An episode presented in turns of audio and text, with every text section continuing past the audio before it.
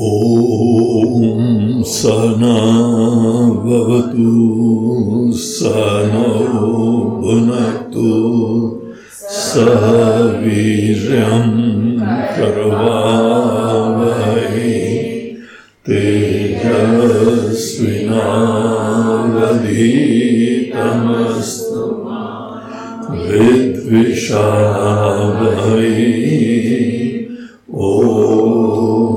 ॐ शान्ति शान्ति शान्ति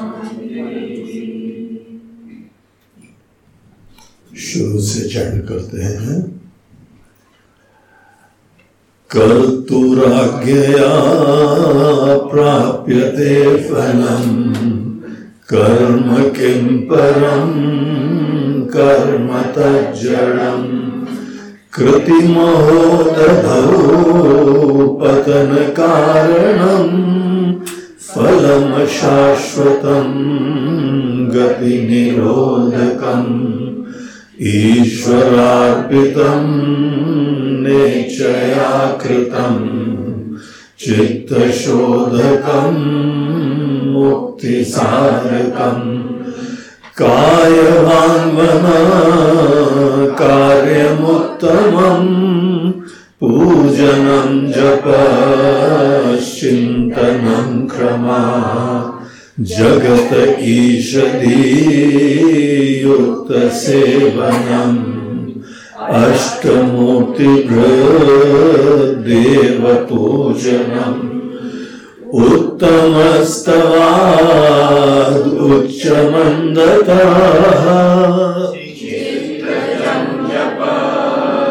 ध्यानमुत्तमम् आज्यधारया स्रोतसा समम् सरलचिन्तनम् विरलतः परम्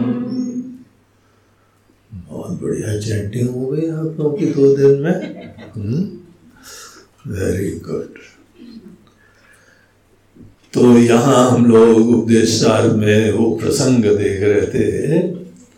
जहाँ पर भगवान शंकर तपस्वियों को बता रहे थे कि इस दुनिया में अगर इस आर्ट से जियोगे, तुम्हारे मन में प्रेम होगा, आनंद होगा, और जो भी तुम्हारे जीवन में आता है, वहाँ पे कुछ खुशियाँ देने की सोचोगे।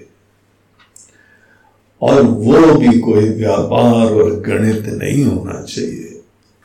ऐसे देव जैसे कि ईश्वर को अर्पित कर रहे हो। अगर ये कला सीख ली तो सतत तुमको पूजा का पुण्य मिलेगा। फिर ये थोड़ी शिवरात्रि का रास्ता देखना पड़ेगा। शिवरात्रि चलो हमारी पूजा का इस समय जो है, आएगा नंबर। वो तो सौभाग्य है ही है, एक पवित्र जगह, पवित्र स्थान। तीर्थ का स्थान, वहाँ जाके पूजन करना, भगवान की सेवा करना, निश्चित रूप से बड़ा सौभाग्य की बात है। लेकिन शिव जी की पूजा तो शिव जी हर जगह। आप कहीं पर भी करिए। और यहाँ तो भगवान शंकर खुद बता रहे हैं। कि पूजा एक कर्म नहीं है, एक भावना है। एक रिचुअल नहीं है, एक एटीट्यूड होती है।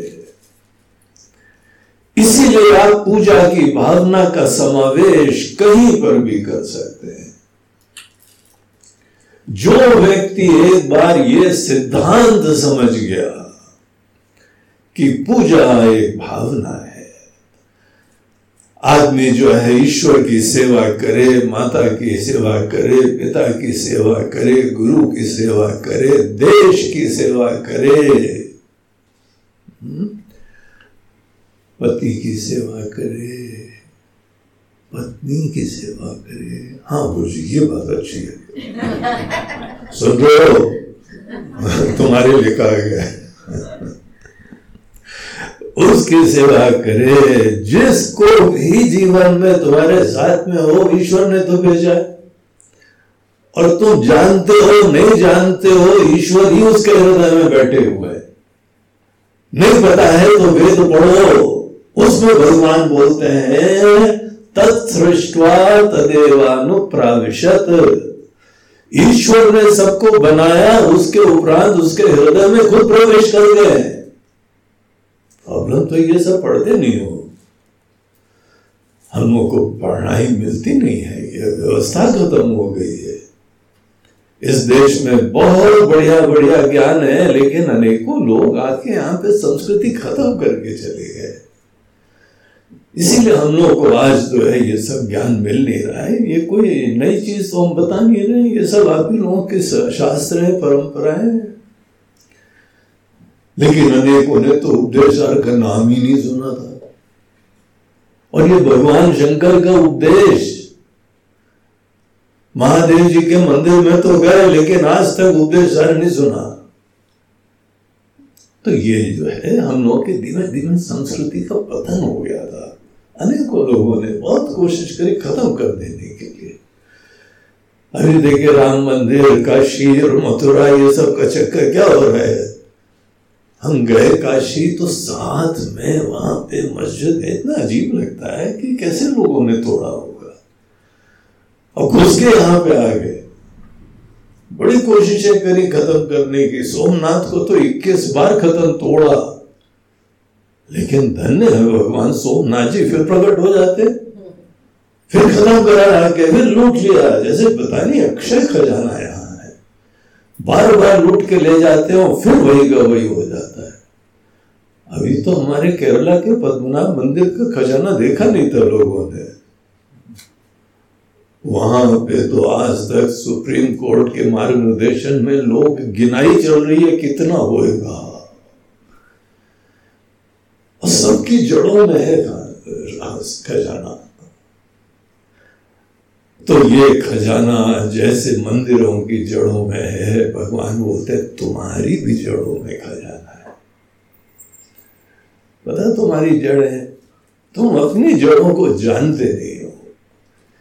इसमें अद्भुत खजाना पड़ा हुआ है। बाहर खजाने का आइडिया ड्रॉप करो, अपने खजाने को ढूंढो। हम ही तुम्हारे अंदर बैठे। तो वो भगवान ही सबके अंदर है, इसीलिए हमारी पूजा ये होनी चाहिए कि जो भी जीवन में मिलता है, वो जाने या न जाने, वो समझे या न समझे, आप तो समझते हो ना। इसीलिए सुंदर भावना से यथा संभव सेवा करो, वस्तुतः हम क्या सेवा कर सकते हैं किसी की? लेकिन यथासंभव जितना हो सकता है एक संत होते हैं वो सदैव किसी को देते थे, मुँह नीचा करके, आँखें झुका के तो लोगों ने बड़ी आपत्ति करी, महाराज जी, आप इतनी भी हमको इज़्ज़त नहीं देते हैं कि देते समय हमको आँख मिला के उठा के देख भी लो। हमारी भावना को देख लो। बोलते, बेटा, ऐसा नहीं है। हम आपको देते हैं, आपकी सेवा करते हैं, लेकिन ये याद आता है, हम हैं कौन देने वाले? देने वाला वो है तो हम कैसे आँख उठा के देखें तुमको? इसीलिए हम विनम्रता से आँख नीचे करके देते हैं। यथा संभव हर इंसान को जीवन में जो भी खुशियाँ दे सको दो। ये बोलना आसान होता है, करना बहुत मुश्किल होता है? लेकिन हमको ये कला सीखनी है। ईश्वरार्पितम निश्चया कृतम ये डिफरेंट है, थोड़ा मुश्किल भी है शुरुआत में। लेकिन ये कॉमन सेंस की बात है कि ये वर्थ इट है। सीखने योग्य है। उसके बाद हमारा जीवन धन्य हो जाएगा। कभी भी कर्म का क्षेत्र हमारे लिए समस्या नहीं न रिश्ते न नाते न जिम्मेदारियाँ कोई समस्या नहीं बने भगवान पूरी दुनिया को बना रहे हैं चला रहे हैं कभी दुनिया भगवान के लिए समस्या नहीं बनती और वो गीता में बताते हैं कि इसका आर्ट तुमको बताएँ हम ये तरीका है। इसीलिए तुम हमारी संतान हो, हमारे बच्चे लोग हो। तुम तुम्हारी देखभाल कर रहे हैं? तुम्हारी व्यवस्था कर रहे हैं। लेकिन हमको कभी कोई परेशानी नहीं होती। तो इस तरीके से भगवान भी जीते हैं, हमारे ज्ञानवान, समझदार, बुद्धिमान लोग भी जीते हैं। इसीलिए हमको भी सीखना ही चाहिए। ये बात उन्होंने बताई, फिर उसके उपरांत कहते हैं कि चलो हम तुमको वो तरीका बताते हैं जिससे धीमे धीमे ईश्वरार्पितम निश्चया कृतम की कला तुम धीमे धीमे सीखो। एक यात्रा होती है ये। और बहुत सुंदर विकास होता है, जहाँ ये सामर्थ्य प्राप्त कर लिया, धन्यता होगी तो उसके लिए भगवान कहते हैं, तुम्हारे ही शरीर, वाणी और मन। ये तीन चीज़ों को एम करो और तीनों के धरातल पे ऐसी कुछ साधना होती है जो भक्ति के अनुकूल होती है। जो मन में बड़े प्यार से युक्त होने के बाद ही हुआ करती है। तो काय वांग मना कार्यमुत्तम पूजनम जप चिंतनम क्रमात्। काय था शरीर उसके धरातल पे पूजनम वांग हमारी वाणी उसके धरातल पे जप। और मन के धरातल पे चिंतन का सामर्थ्य। ये तीन चीज़ें जो है, जब आदमी करने लगता है तो सब बातें स्पष्ट हो जाती है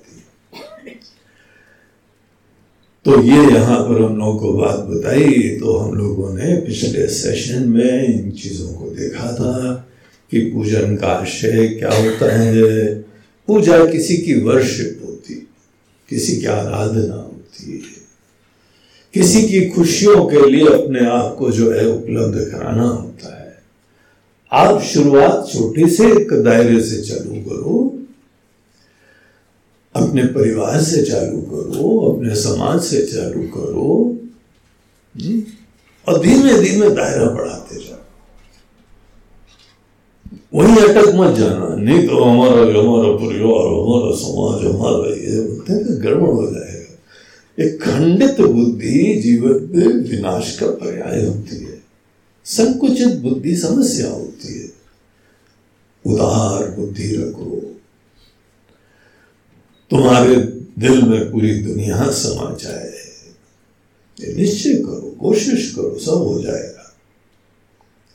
तो इस तरीके से यहाँ हम लोगों को पूजन के बारे में हमने देखा।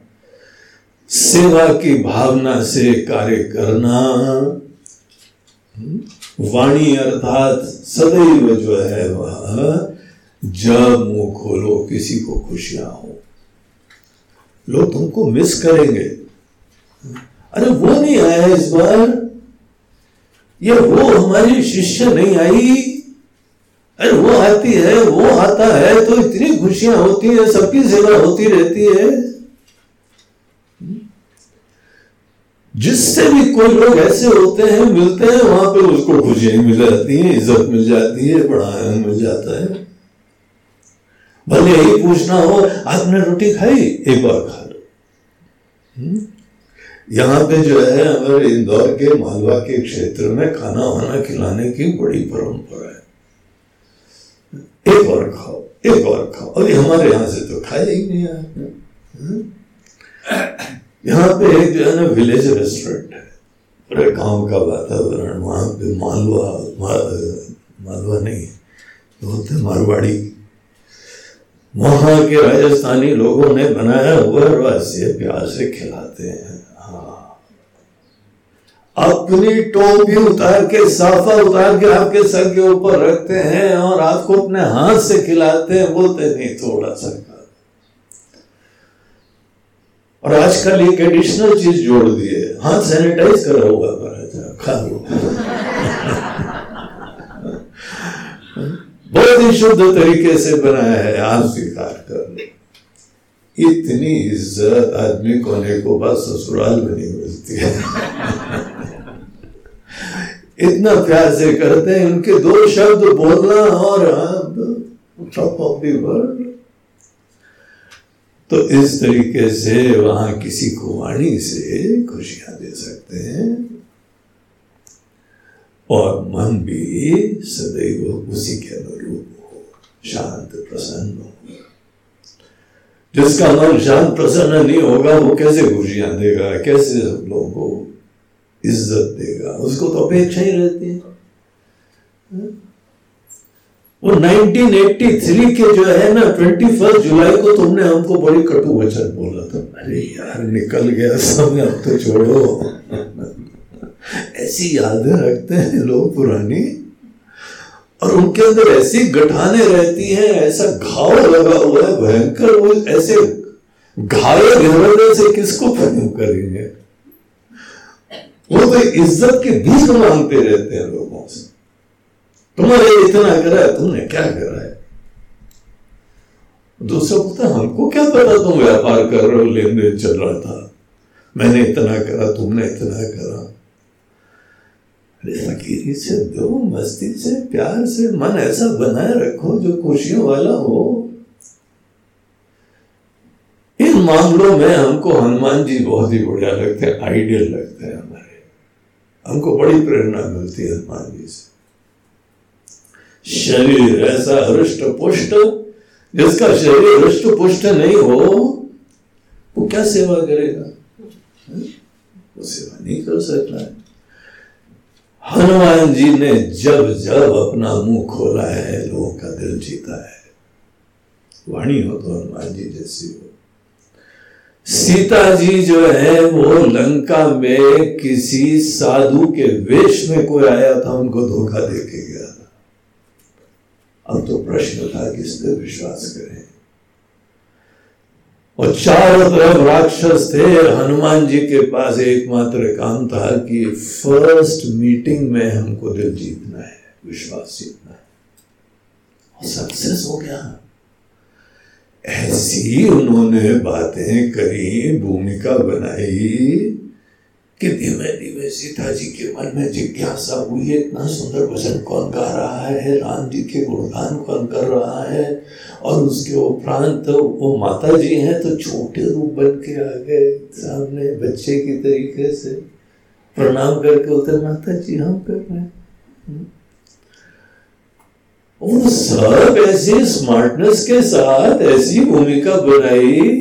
माता लोग तो कोई बहुत ऐसा जो है होता हो तो उनको तो गोदी में उठा ले। इस तरीके से, लेकिन सीता जी ने बहुत ध्यान से सुना, फिर बाद में उन्होंने बोला हम तो सब राक्षसों को मार देंगे। सीता जी बोलते, तुम? तो फिर उन्होंने अपना रूप दिखाया। उनको विश्वास, हर दृष्टिकोण से उन्होंने जीत लिया, उत्पन्न कर दिया। मन धन्य कर दिया, खुश कर दिया। राम जी से पहली मीटिंग में उन्होंने जो है उनका दिल जीत लिया था। ऐसे हनुमान जी से प्रेरणा लेनी चाहिए। तो शरीर हो गया, सेवा हो गया, वाणी हो गई और मन हो गया। अब इन्हीं चीज़ों के बारे में देखिए, पाँचवें श्लोक से हम लोगों को विस्तार करते हैं कि जी, पूजन आप कह रहे हैं, पूजन कैसा होना चाहिए? तो वो देखिए, यहाँ पे क्या कहते हैं? जगत ईषधि युक्त सेवनम। अष्टमूर्ति व्रत देव पूजनम देव बोलते हैं जो दिव्य होता है द्योतमान होता है, जीवंत तो होता है लिविंग होता है। उसको बोलते हैं देव। द्योतनत्वात देवा। जो द्योतन स्वरूप होता है, प्रकाश स्वरूप होता है, जीवन स्वरूप होता है, इसीलिए जीवन की इज़्ज़त करनी चाहिए? ये जितने जीवित प्राणी होते हैं ना, सबके अंदर लाइफ विराजमान है, वो बहुत प्रशस्त चीज़ होती है तो यहाँ पे बोलते हैं कि देव पूजनम आपके देवता हो आपके भगवान हो शिव जी हो, राम जी हो, कृष्ण जी हो, कोई भी आपके इष्ट देवता हो वो जीवित है, जीवंत है, चेतन है। चेतन होने चाहिए, सदैव आपके भगवान जो है, वो सर्वस्व होने चाहिए। एक परंपरा है कि हमारे भगवान है हमारे इष्ट देवता हैं, हम बहुत ही इनसे इंस्पायर्ड हैं। आप जिससे भी इंस्पायर हो, कोई भी देवता देवता दिव्य होते हैं, आशीर्वाद बरसाते हैं। हम लोग की परंपरा तो यह है कि जब आप कहीं पे कोई तीर्थ स्नान भी करते हैं ना तो वहाँ तर्पण करते हैं। हाथ में जल लेके अपने जो है पूर्वजों का तर्पण करते हैं। ऋषियों का तर्पण करते हैं और देवताओं का करते हैं। तो तीन दिशा में मोड़ा जाता है। और उन तीन दिशाओं में अंजलि में हाथ लेके जल जो है अंजलि में लेके फिर जो है उनको अर्पण करते हैं। देवताओं को धन्यवाद देते हैं। तो दिव्य शक्तियाँ हैं जो आशीर्वाद बरसा रही हैं।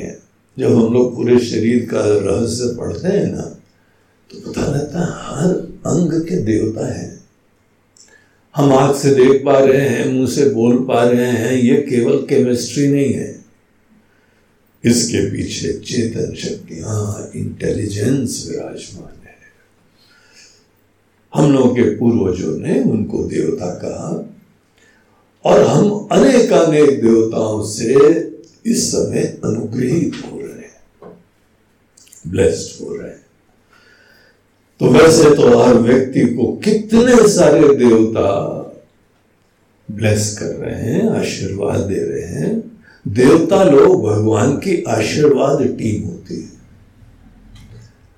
अनेक अनेक देवता, ये हम लोग की वैदिक संस्कृति है, ये जीवन दर्शन है। एक ईश्वर है और उनके पास पूरे आशीर्वाद देने के लिए पलटन है। भिन्न भिन्न क्षेत्र में जो है सबको अनुग्रहित करते रहते हैं। इन समस्त देवताओं में से आपको कोई देवता के प्रति आदर हो गया या देवादि देव के प्रति हो गया, देवताओं के सिरमौर हैं, उनके प्रति आपके अंदर श्रद्धा हो गई। पूरी दुनिया को बना रहे हैं, चला रहे हैं। सबको ज़रूरत, समय आने पे ले जा रहे हैं, फिर नया शरीर दे के फिर जन्म आ रहे हैं। ये पूरी खेल प्रक्रिया चल रही है तो कोई ना कोई देव वो हमारे लिए बड़े इंस्पायरिंग हो जाते हैं। हम लोग के वहाँ पे वैदिक धर्म में इष्ट देवता के बारे में कोई फिक्स रूल नहीं। लेकिन दूसरे देशों में होता है कि तुमको इन्हीं को वर्जन करना है। अब क्रिश्चियनिटी में होता है कि तुम्हारा यीशु मसीह जीसस क्राइस्ट ही तुम्हारा उद्धार करेंगे। वो आएँगे, तुम्हारा उद्धार करेंगे। बहुत अच्छी बात है, वो लोग विश्वास करते हैं किसी के ऊपर। लेकिन उस चक्कर में हमारे देवी देवताओं का वो खंडन करते हैं, निंदा करते हैं, उपहास करते हैं। तभी श्रद्धा लोगों की जीतते हैं। क्या क्या नाटक करते हैं उसके लिए? एक गाँव के अंदर जो है, मेला लगा हुआ था, वहाँ पे कोई मिशनरीज आए और उन्होंने जो है, वो बोला कि देखो, ये तुम्हारे देवता की मूर्ति। बोला हाँ सही है। यही मंदिर में है हमारे देवता। बोला, ये हमारे देवता है। अब ऐसा करते हैं, हम एक पानी का कुंड लेते हैं, दोनों को इसमें डालते हैं और देखते हैं, जो डूब जाएगा तो वो बेकार है। वो तुमको क्या बचाएगा? वो तो खुद ही डूब जाता है। तो ऐसा उन्होंने भूमिका बनाई लोग बड़ा टेंशन में आ गए। तो उन्होंने दोनों मूर्तियाँ ली और उसको डाला। एज एक्सपेक्टेड गाँव वाले देवता डूब गए और वो देवता तैरते रहे। उनके आदमी लोग खड़े हुए बड़ी ताली वाली बजाई, जय हो जय हो जयकार करा उन्होंने। ऐसे लोगों की श्रद्धा तोड़ते हैं। वहाँ एक बुज़ुर्ग आदमी खड़ा हुआ था उताड़ गया, क्या चक्कर है? कि एक लकड़ी का बना है पत्थर का बना है जल अंदर चला गया, एक तैरने लगा। बोलते नहीं, हमारी भारतीय संस्कृति में अग्नि परीक्षा होती है। हम अग्नि परीक्षा करेंगे। अब वो भागने के चक्कर बोला, भाग नहीं सकते बेटा। भागे तो वहाँ पिटाई होगी तुम्हारी। हमारे देवताओं के ऊपर लांछना लगाते हो। तो अग्नि परीक्षा करी गई। अग्नि परीक्षा में उनके देवता का नामो निशान नहीं रहा। और ये गाँव के देवता बैठे। अब ये छोटी छोटी तरीके हैं, लेकिन लोगों की श्रद्धा के लिए कैसे मुसीबत बन जाती है? गाँव के बच्चे लोगों के बस जा रही थी तो उन्होंने बड़ा प्लानिंग के साथ बड़े घनघोर जंगल में बस को रोक दिया। और सबसे बोला कि भगवान का स्मरण करो टेक्नीशियन आदमी का कोशिश कर रहा है टेक्निकल प्रॉब्लम है, अभी ठीक हो जाएगा तभी तुम लोग भगवान का भजन करते हो अब तो भगवान ही का बेड़ा पार करेंगे। तो सब बेचारे अपने अपने भगवान के भजन करने लगे। गाड़ी चालू ही नहीं हुई। फिर उनका राइट टाइम आया, नीचे से सिग्नल आया हाँ हो गया, ठीक, चलो। तो बोला, अब तुम ऐसा करो, ये देवता का नाम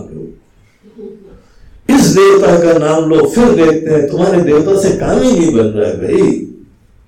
तो सब लोगों ने दूसरे देवता का नाम लिया फट से गाड़ी स्टार्ट हो गई। जय हो जय हो जय हो।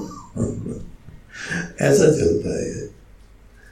ये बेचारे गरीब लोगों को, अनपढ़ लोगों को टारगेट करके लोग देवताओं के बारे में क्या क्या सोचते हैं। देवता लोग ईश्वर के दूत होते हैं, सेवक होते हैं। हमको आशीर्वाद बरसाने के लिए, हमको कोई ना कोई ब्लेसिंग्स देने के लिए, हमको जीवन देने के लिए। तो यहाँ पे अनेक अनेक देवता होते हैं और समस्त देवताओं के पीछे ईश्वर होते हैं। एक यहाँ ईश्वर पूरी दुनिया को चला रहे हैं ऐसा पहले तो जानो। और शुरुआत में एक बहुत ही कॉर्डियल कंडीशंस में, अनुकूल वातावरण में, जहाँ पे जगह, समय, पवित्रता सब बनाओ और वहाँ उस देवता की आराधना उनकी पूजा करो, जो कुछ उनको अच्छा लगता है, पूरे भाव से थोड़ी देर एक करने की कोशिश करो, ये अभ्यास करो। और एक बार तुमको पता लग जाए कि किसको पूजा बोलते हैं, किसको सेवा बोलते हैं, फिर उसके बाद इसी को एक्सटेंड करो। शुरुआत पूजा की एक स्थान से होती इसीलिए मंदिरों का महत्व होता इसीलिए एक जो है देवता का महत्व होता है। यह देवी, ये कोई परमार्थ सत्य नहीं है। मंदिर के अंदर ही भगवान नहीं होते हैं, ये बात सबको पता है। उपनिषद देखो कण कण में भगवान की चर्चा कर रहे हैं। वही वैदिक संस्कृति में हम लोग को एक जगह आराधना के लिए प्रेरणा दे रहे हैं। इसलिए नहीं, क्योंकि भगवान एक जगह है। इसलिए क्योंकि एक जगह तो तुम कायदे से कर पाओ। यहाँ पे तो बहुत अनुकूलता है, जगह इतनी सुंदर है, शांत है, पवित्र है। तुम भी नहा धो के आए हो, इस समय सवेरे सवेरे का समय है, थोड़ी देर तो कर लो। तो पूजा को डिस्कवर करना होता है। वो सीखना होता है और मंत्रों का उच्चारण चल रहा है। विद्वान लोग वहाँ पे सहयोग कर रहे हैं, दिशा दे रहे हैं। ऐसे वातावरण में थोड़ी देर पवित्रता से सेवा कर पाओ। पूजा का श्री गणेश यहाँ से होता है। लेकिन जनरली ये सब चीज़ें जब जानते लोग नहीं है तो पूजा को ही एक अपना अलग इशू बना दिया है। इतना करना मात्र ही जैसे हमने अपनी रिस्पॉन्सिबिलिटी पूरी कर ली है। फिर अनेकों जगह इसका जो है सिस्टम बनता है, अनेकों प्रोफेशनल्स होते हैं, उसके लिए पंडित लोग होते हैं, विद्वान लोग होते हैं, जीवन समर्पित कर देते हैं केवल वैदिक चैंटिंग सीखने के लिए रिचुअल्स करवाने के लिए। उनकी आजीविका इसके ऊपर निर्भर होती है इसीलिए वो तो आपको कोशिश करेंगे, बस पूजा कर लो उसके बाद जो करो, सो ना करो। और पूजा के बाद अनुमान भी देखे जाना। उन लोगों के लिए ज़रूरी है, उनकी तो जीवन चलता है ना। पंडितों को बुलाते हो, उनसे पूजा करवाते हो, लेकिन दक्षिणा के समय सवा रुपए निकालते हो। दैट इज़ नॉट फेयर आज के समय में वो सवा रुपए से क्या करेगा? बस की टिकट भी नहीं मिलेगी वहाँ तक आने में। तो उन लोगों को खुद सोचना पड़ता है। अनेकों संस्थाएँ काम कर रही हैं कि हम विद्वानों को अच्छे मंत्र सिखाएँगे और उनकी आजीविका बनाएँगे। ये फाउंडेशन है। धीमे धीमे पूजा की अनेकों तौर तरीके। सीखने के लिए ये लोग निमित्त बनते हैं, कम से कम घर घर में पूजा के लिए उपलब्ध हो जाते हैं। और उन लोगों के लिए तो आपने पूजा कर ली, सब कर लिया। पूजा अच्छी तरह से कर ली तो सब कर लिया, बोलते नहीं, ये एक पार्ट है। और वहाँ पर भी मंत्र हो, शुद्धि हो, व्यवस्था हो रिचुअल अच्छा हो, ये सब चीज़ें हो, लेकिन पूजा का प्राण क्या है? वो यहाँ भगवान बता रहे हैं कि आपके अंदर निष्काम भाव से किसी और की खुशियों के लिए काम करने की आर्ट वो कला सीखनी है। अच्छी पूजा में मंत्र का उच्चारण भी अच्छा होता है, जगह शुद्ध पवित्र भी होती है, सब बहुत ही व्यवस्था अच्छी होती है, भगवान का श्रृंगार अच्छा होता है। लेकिन इतने मात्र से पूजा की जो है सार्थकता, पूर्णता नहीं होती है। पूजा की जो है सार्थकता और पूर्णता आपको वो सेवा भाव भगवान की खुशी के लिए कुछ पल जीने को अनुभव करना होता है। बगैर किसी अपेक्षा के, अपेक्षा का टोकरा उतार के रखना बहुत मुश्किल होता है।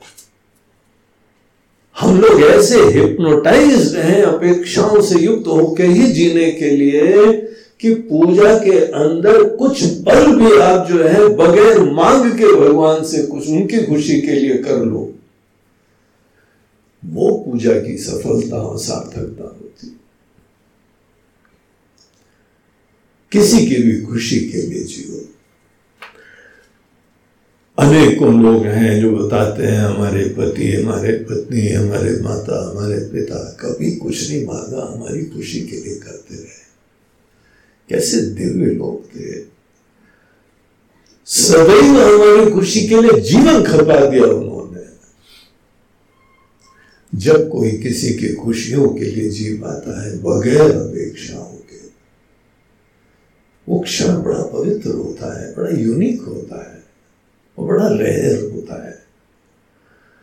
हमको वो चीज़ पूजा के अंदर सीखनी होती है। गीता में इसी को यज्ञ भाव कहा है और जैसे हम कल बोल रहे थे यज्ञ भाव को बहुत डिटेल से समझना होता है, अभी तो शब्दों का परिचय है। इस शब्द के टोटल इंप्लीकेशंस हमको समझने में टाइम लगता है। और केवल समझ गए इतना नहीं है, समझने के बाद वो हमारा स्वभाव बन जाए। हम सहज रूप से ऐसे प्रेम भाव से काम करने योग्य हो जाए। तभी तो सार्थकता है समझ की। महाराज जी, हमने ब्रह्म ज्ञान भी समझ लिया। बहुत अच्छी बात है, तुमने समझ लिया। हम तो आत्मा है। हाँ? वैसे आजकल दुखी आत्मा है, वो अलग बात है। अगर तुम अगर वही आत्मा हो तो ऐसी शक्ल क्यों बना हुआ हो? क्या हो गया तुम्हारा? कॉन्स्टिपेशन है क्या?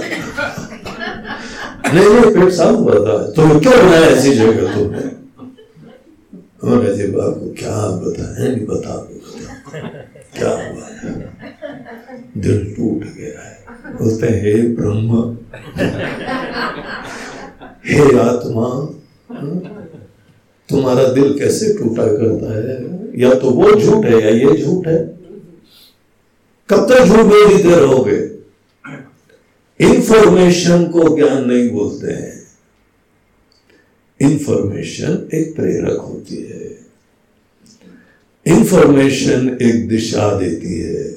प्रेरणा देती है किसी दिशा में चलने के लिए। यज्ञ भाव ऐसे होता है, ऐसे पूजा करनी चाहिए है। बोलते बोलते अपनी पत्नी कहते सुन रहे हो। ऐसे करा करो। गुरु जी ने तुम्हें जो बताया? या तुम्हारे लिए भी बताया, पत्नी के लिए नहीं, उन्हें क्या देख रहे हो ये सब तुम्हारे लिए बता रहे नहीं, वो करेगी तो हम तो करेंगे करेंगे। इंफॉर्मेशन मात्र मुक्त नहीं करती। पूजा डिस्कवर करो। पूजा की भावना ऐसी सेवा भगवान की करो कि कोई कामना ना हो पूजा कामना से शुरुआत में होती है। शुरुआत में जो है, चिड़ियों को दाने डालते तभी चिड़िया आती है। अगर हम भगवान का नाम मन कामेश्वर नहीं रखते तो यहाँ कोई आता ही नहीं। हमने जानबूझ के ऐसा नाम रखा है कि ये जो शिव जी है ना, तुम्हारी कामना की पूर्ति करते शिव शिव शिव शिव शिव शिव शिव शंकर शिव शंकर काम, कामनाओं से युक्त है बेचारे, कोई बात नहीं। है कामना से युक्त, आज आगे बढ़ना चाहते हैं। तो अभी उनको नहीं पता लगा किसको बोलते पूजा भावना जब तक हमारे मन के अंदर कामनाएँ हैं, पूजा भावना नहीं बता रही।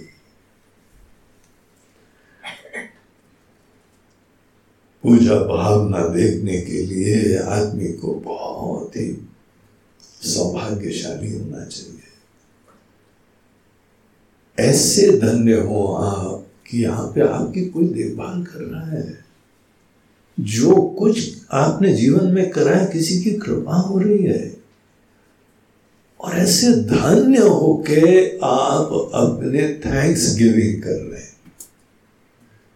वास्तविक पूजा एक थैंक्स गिविंग होनी चाहिए। वो मांगने का बाउल नहीं होना चाहिए। भगवान इतना कुछ दिया है बीवी दे दे। दूसरों को दिया है, मुझे भी दे दे। तीन नहीं तो एक ही दे दे। लेकिन कभी तो जो है वह इनायत की नज़रें डालो। हे प्रभु, क्या बिगड़ जाएगा आपका? अक्षय भंडार से दो चार लोटे दे दोगे तो कौन सा आप कहानी हो जाएगी? इतना दे दे। और माथे पे पूरा भस्म लगा क्या है, पूजा करके आ रहा हूँ। भगवान शंकर जानते और गुरु जी जानते कुछ पूजा नहीं करके आए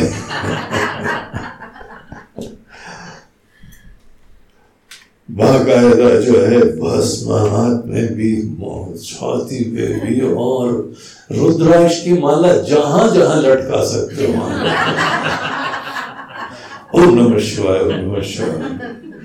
लेकिन मांग के आ रहे? हो अभी भी कामना है। कामना से युक्त व्यक्ति अभी कहा जानता है धन्यता से युक्त किसी की आराधना करना? किसको बोलते हैं पूजा?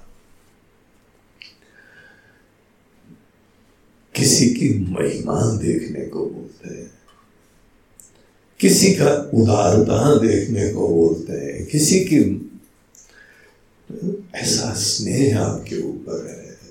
बगैर मांगे जो देता रहा है।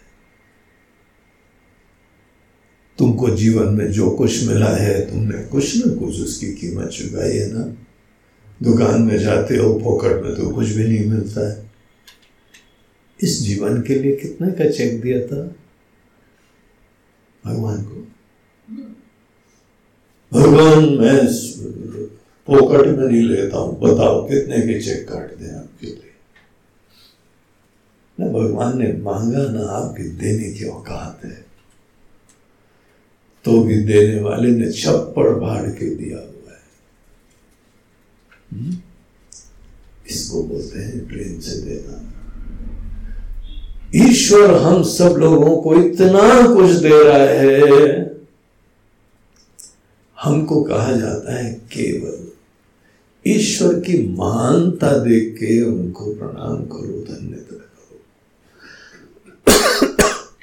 धन्यता से कुछ दो सेवा, प्रणाम। जो जो सुना है कि भगवान को दूध अच्छा लगता है, लो महाराज जी आपके लिए दूध से अभिषेक करेंगे, दही से करेंगे, घी से करेंगे, जो भी अच्छा लगता है, हमको उससे मतलब नहीं है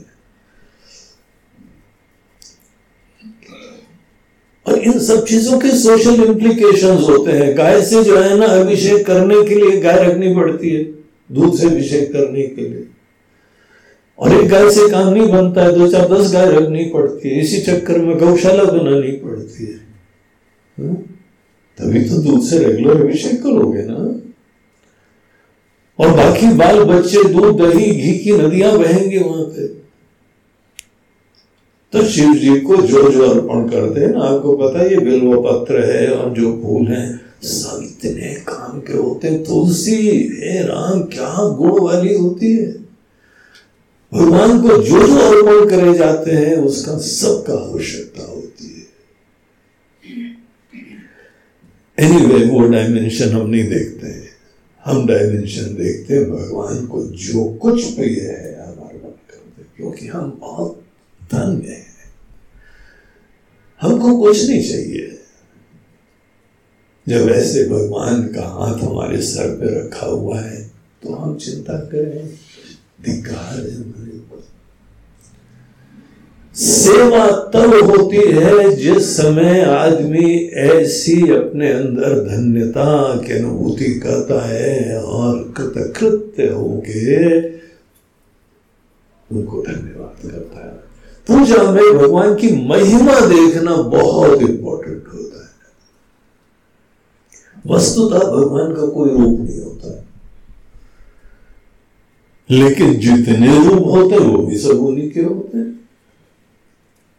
ऐसे दिव्य होते ईश्वर की ईश्वर कण कण में है, जब दुनिया नहीं थी तो भी वो थे और उसके उपरांत अपने ऐसी दिव्य माया शक्ति होती है कि अनेकानेक ये पूरी जादुई दुनिया सामने प्रस्तुत हो जाती है और कण कण में वही होते हैं। इसीलिए मंदिर में जो विग्रह है, उसमें भी भगवान है। लेकिन उसमें मात्र नहीं है। वो कहा नहीं है? हर जगह होंगे। इसीलिए आप अपने कन्वीनियंस से किसी एक चीज़ को चुन के उसको ईश्वर का प्रतीक देखते हैं। प्रतीकों का जीवन में बहुत महत्व होता है। देश के झंडे का महत्व होता है। आप उसको लाइटली नहीं यूज़ कर सकते। बड़े कड़े नियम है देश के। कि देश का झंडा है, तिरंगा है, इसको ऐसे लाइटली मत लेना ये तुम्हारे देश का स्वाभिमान है। प्रतीक है ना? आप अपने ही बड़े बुज़ुर्गों की फ़ोटो रखते हैं ना। एक कागज़ का टुकड़ा रखे हो, बोलते हैं, पिताजी, आपकी याद आ रही है। कागज़ के टुकड़ा देख के क्या बोल रहे हैं? हाँ? कोई अपने बच्चों की, कोई अपने पति, कोई अपने पत्नी, कोई प्रेमी की फ़ोटो रखे तो प्रतीक है। जैसे फ़ोटो, झंडे आदि आदि अनेकों प्रतीक होते हैं, मंदिर में भगवान का विग्रह, उन्हीं का प्रतीक होता है। हमारे लिए वो ही सर्वे सर्वा होते हैं। और उनको रख के खुद हमको पूजा भावना डिस्कवर देखो, विनम्र रहो तो फिर सीख लोगे। हम जानते हैं पूजा पूजा बहुत पूजा करी हुई है तो फिर तुम नहीं सीखोगे, नई चीज़ नहीं सीखने वाले। वो धन्यता से सेवा करनी चाहिए, कृतकृत्य होके। असली पूजा में कामनाएँ सब किनारे हो जाती है। मन धन्यता से कृत कृत्य होता है।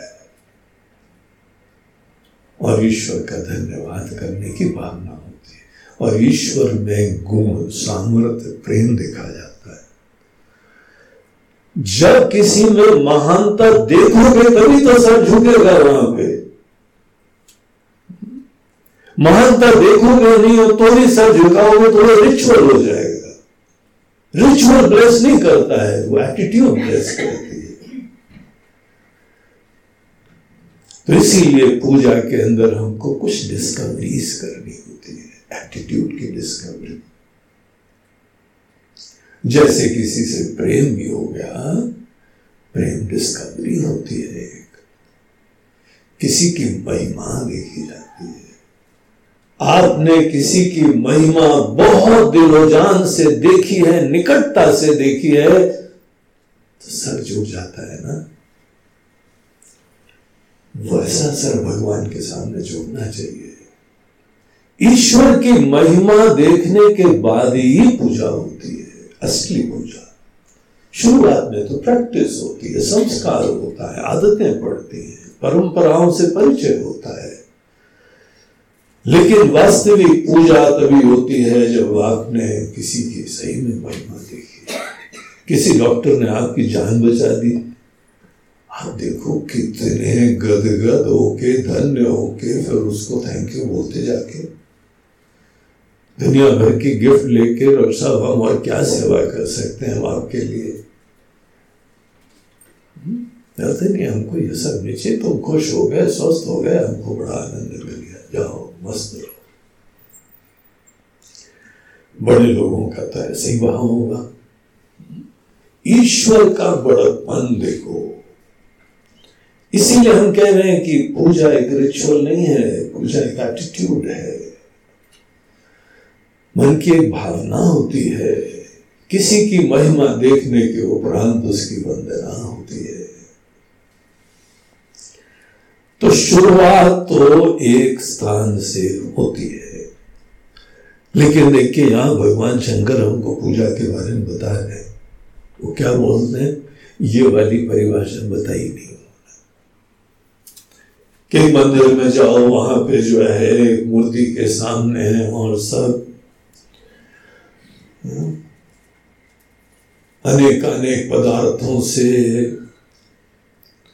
पंचामृत स्नान करवाओ, कहीं पे दस अमृत से स्नान करवाओ, एक जगह ग्यारह अमृत से स्नान करा रहे तो ऐसी चीज़ भगवान शंकर यहाँ बताई नहीं तो महाराज जी, ये तो बताइए, भगवान शंकर क्या बता रहे हैं? आपने तो बहुत बता दिया। आपने बहुत टाइम हमारा खपा दिया है। अब आप ये भी बता दीजिए कि भगवान शंकर क्या बता रहे हैं। तो सुनिए। भगवान कहते हैं, जगत ईश्वरी युक्त सेवनम। पूरे जगत को ईश्वर की दृष्टि से देखो। शंकर भगवान बता रहे हैं। जगत ईश्वर दी। धी अर्थात बुद्धि निश्चय। ये निश्चय की पूरी दुनिया ईश्वर का ही जो है रूप है। इससे युक्त होके। जगत ईश्वरी युक्त सेवनम। अष्टमूर्ति देव पूजनम वो ईश्वर ही जगत के रूप में विराजमान है। आपको पता है गीता के अंदर ग्यारहवें अध्याय में भगवान कृष्ण ने अपने विश्व रूप का दर्शन अर्जुन को कराया था। तो बहुत बार बार बोल रहे थे, हम हर जगह, हम हर जगह तो अर्जुन ने बोला, भगवान दिखता भी है क्या? तो राम को दिखा दो प्रभु। हम देखना चाहते सभी भगवान का जो है रूप है। तो भगवान कृष्ण ने बोला, अर्जुन इन आँखों से नहीं देखता है। एक अलग दृष्टि चाहिए चलो तुम जो इतना निवेदन कर रहे हो, ये सामान्यतः हम आउट ऑफ़ वे जाके दिखाते नहीं है, लेकिन हम तुमको दिखा देते और उन्होंने जो है बोला, दिव्यम ददामी ते चक्षु, तुमको दिव्य चक्षु थोड़ी देर के लिए देते हैं। और जहाँ भगवान ने उसको दिव्य चक्षु दी सडनली पूरी दुनिया के अंदर विविधताओं के बीच में एक सूत्र उसने देखा कि दुनिया ईश्वर का स्थूल शरीर है। पूरी दुनिया, सूरज, चाँद, सितारे सब भगवान के अंतर्गत है। अनेकानेक जीव, देव, असुर, मनुष्य, गंधर्व सब कुछ जो है वो ईश्वर के अंदर है। ईश्वर ही रूपों में विराज विराजमान इलेवेंथ चैप्टर देख लेना क्या क्या डिटेल कहा है वहाँ।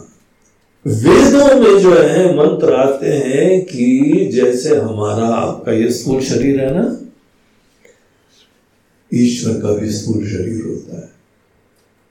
उनका सूक्ष्म शरीर होता है। और ये दुनिया, जगत पूरा ब्रह्मांड, ईश्वर का स्थूल शरीर है। ये ईश्वर के दृष्टिकोण से शरीर उनका यही है। अगर हमको जो है वह पूजा करनी हो तो जगत में भगवान का वास्तविक रूप जो है ना, उसकी सेवा करनी चाहिए। जगत ईश्वरी। पूरा जगत ईश्वर है ऐसा निश्चय करने के बाद। तो भगवान ईश्वराते बता देते ना, आपने क्यों मंदिर मंदिर बनवा दिए और ये मंदिर के अंदर अनेकों जो है, वह रिचुअल्स और भिन्न भिन्न पर्व और ऐसा करके बोलते अगर तुमको पूजा भावना ही नहीं पता है तो हम बता देंगे तुम क्या करोगे जाके? सोचो पूजा भावना नहीं है तो क्यों नहीं है? कौन हमको रोकता है पूजा भावना के लिए? हमारे ही अपने अभिमान अपेक्षाएँ राग, द्वेष, विकार। सतत और चाहिए और चाहिए, ये भी चाहिए, वो भी चाहिए। सेल्फ ऑब्सेशन बहुत कुछ प्राप्त करा है, लेकिन ये नहीं प्राप्त करा है, वो और प्राप्त करना चाहिए। भगवान इतना ही दिया है, थोड़ा और दे दे, अगर क्या हर्जा होती है? अपनी चाहिए चाहिए चाहिए चाहिए। वहाँ गए, उसने वो नहीं दिया, यहाँ गए, इसने ये नहीं दिया, वहाँ गए, इसने ये नहीं दिया, कोई देते ही नहीं ठीक से यहाँ पे। ऐसे मन से चारों तरफ़ हम तुमको बता भी दे, पूरा भगवान खड़े हुए ठीक है बोल देंगे, कुर्सी दे दो, बैठ जाएँगे। अभी हम बिज़ी हैं। अब तो ऐसे सेल्फ ऑब्सेस तो क्या फ़र्क पड़ेगा तुमको बताने के लिए? इसीलिए मंदिर बनाने की ज़रूरत पड़ी। अनेकों नियम बनाने की ज़रूरत पड़ी। कि आदमी जो है, वह कुछ अनुकूल परिवेश में थोड़ी देर डिस्कवर करे कि किसको पूजा बोलते हैं। और फिर उसको एक्सटेंड करो। फिर धीमे धीमे बढ़ाओ फाइनली बोलते हैं कि जगत ईश्वरी, तुम्हारा फाइनल गोल रखना। अगर आज चाहो तो हर जगह भगवत बुद्धि रखना प्रारंभ करो। पहाड़ों को देखो, सूरज को देखो, चंद्रमा को देखो, आकाश में सैकड़ों सितारे गैलेक्सीज और ये सब देखो। और ये सब ईश्वर ने ही धारण करा है, ये भावना लाने की कोशिश करो। पेड़ों को देखो, पक्षी को देखो, जानवरों को देखो। सबको देखो और उस समय कोशिश करो। अच्छे लोगों को देखो। और जी, अच्छे अच्छे लोगों को तो देखते हैं तो भगवान याद आती है, मगर जिस समय आतंकवादियों को देखते हैं तो थोड़ी भगवान की याद आती है। ये तो दुष्ट राक्षस लोग हैं। तो बोलते ये भी है हमारे रूप है। किसी कारण से लिए हमने हाँ? जगत बहुत विचित्र है। विविधताओं से युक्त है अच्छे बुरे से युक्त है। ऐसे जगत में ईशदी ईश्वर की बुद्धि ईश्वर का रूप देखना ये इजी नहीं होता है। इसमें धीमे धीमे आदमी को अनुभव से प्राप्त होता है। लेकिन यथार्थ है, बहुत सारे क्वेश्चन आएँगे और आने चाहिए। शिक्षा में सदैव क्वेश्चन होने चाहिए। हम लोगों के सब शास्त्र क्वेश्चन आंसर रूप ही है। दुनिया में किसी धर्म में शास्त्र क्वेश्चन आंसर रूप में नहीं है। यही पे है यहाँ हमको प्रश्न पूछने के लिए एनकरेज करा जाता है। आपका प्रश्न आपकी अश्रद्धा नहीं दिखाता है, आपकी जिज्ञासा दिखाता है। आप जानने के इच्छुक हो, इसलिए प्रश्न कर रहे हो। इसीलिए नहीं, आपको कोई तिरस्कृत नहीं करेगा पे इसीलिए आपको जो प्रश्न करना है करिए, लेकिन ये समाधान करना है। ये यथार्थ है कि दुनिया ईश्वर का रूप है। तो ये बात को डाइजेस्ट करने में टाइम लगता है। जगत ईशदी युक्त सेवनम। जगत ईशदी उसके बाद इसकी सेवा करना अलग। नेक्स्ट लेवल पहले तो इस दृष्टि से देखना, ईश्वर आए हैं, खुद सामने प्रकट हुए हैं। और उसके उपरांत भगवान सामने खड़े हुए जगत के रूप में। और ये भक्त राज गाना गा रहे हैं, भगवान दर्शन कब दोगे आप दर्शन दो घनश्याम मेरी अखियाँ प्यासी रे। वो तेरे अंधे। अब हम तुमको कैसे दर्शन दे? हम ही खड़े हैं सामने। कहा खड़े हो देख नहीं रहे? तो हम भगवान को भगवान की नज़रों से नहीं देख रहे हैं। हम भगवान को अपनी नज़रों से देखना चाहते हैं। तो जगत ईशदी युक्त सेवनम। क्या बढ़िया बात है। देखिए शिव जी का उद्देश्य बड़ा दिव्य है, बड़ी ऊँची क्लास की चीज़ है। अष्टमूर्ति व्रत, देव पूजनम, ये जो ईश्वर है, अष्टमूर्तिधारी है। अष्टमूर्तिधारी है जगत में ईश्वर। दुनिया की विविधता देख के शिव जी खुद बोलते हैं कि हम ही अष्टमूर्तिधारी है। क्या मतलब प्रभु? अष्टमूर्तिधारी का? बोलते हैं, आठ तत्व तो होते हैं जिसकी तरीके से हम यहाँ अभिव्यक्त होते हैं। कौन से आठ तत्व तो होते हैं? पाँच महाभूत हम्म? आकाश वायु जल, अग्नि और पृथ्वी, ये सब जो है वो पाँच धातु होती है। फाइव बेसिक एलिमेंट्स हर चीज़ यहाँ पे स्थूल जगत में जो बनती है, ये पाँच महाभूतों से बनती है। और उसके अलावा देवता लोग होते हैं जो कि चंद्रमा और सूर्य। दो और जो है मूर्ति के रूप चंद्रमा जो है वो एक विशिष्ट प्रकार के दिव्य अभिव्यक्ति होती है और सूर्य एक अलग क्लास की होती है। आपको पता है, सूर्य एक स्टार है, वो तारा है। स्टार उसको बोलते हैं जिसके अंदर अपना प्रकाश होता है। सेल्फ इफल्जेंस लेकिन चंद्रमा में अपना प्रकाश नहीं है। चंद्रमा में सूर्य का बोरोड प्रकाश होता है। लेकिन ये भी एक डिवाइन जो है, वह दिव्य अभिव्यक्तियाँ होते हैं और बहुत बड़ा योगदान होता है चंद्रमा का। हम लोग के अस्तित्व में, पृथ्वी के लिए।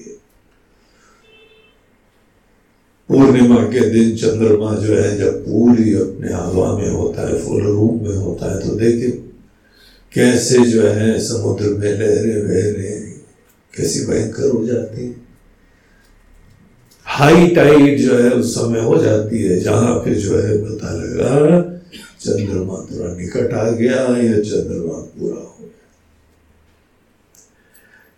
गीता के पंद्रहवें अध्याय में भगवान बोलते हैं, चंद्रमा से अनेकों प्रकार की औषधियों का पोषण होता है।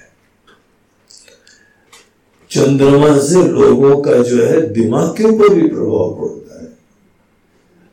मेंटल हॉस्पिटल में चंद्रमा पूर्णिमा के दिन विशेष ध्यान रखा जाता है। लोग हाइपर हो जाते हैं।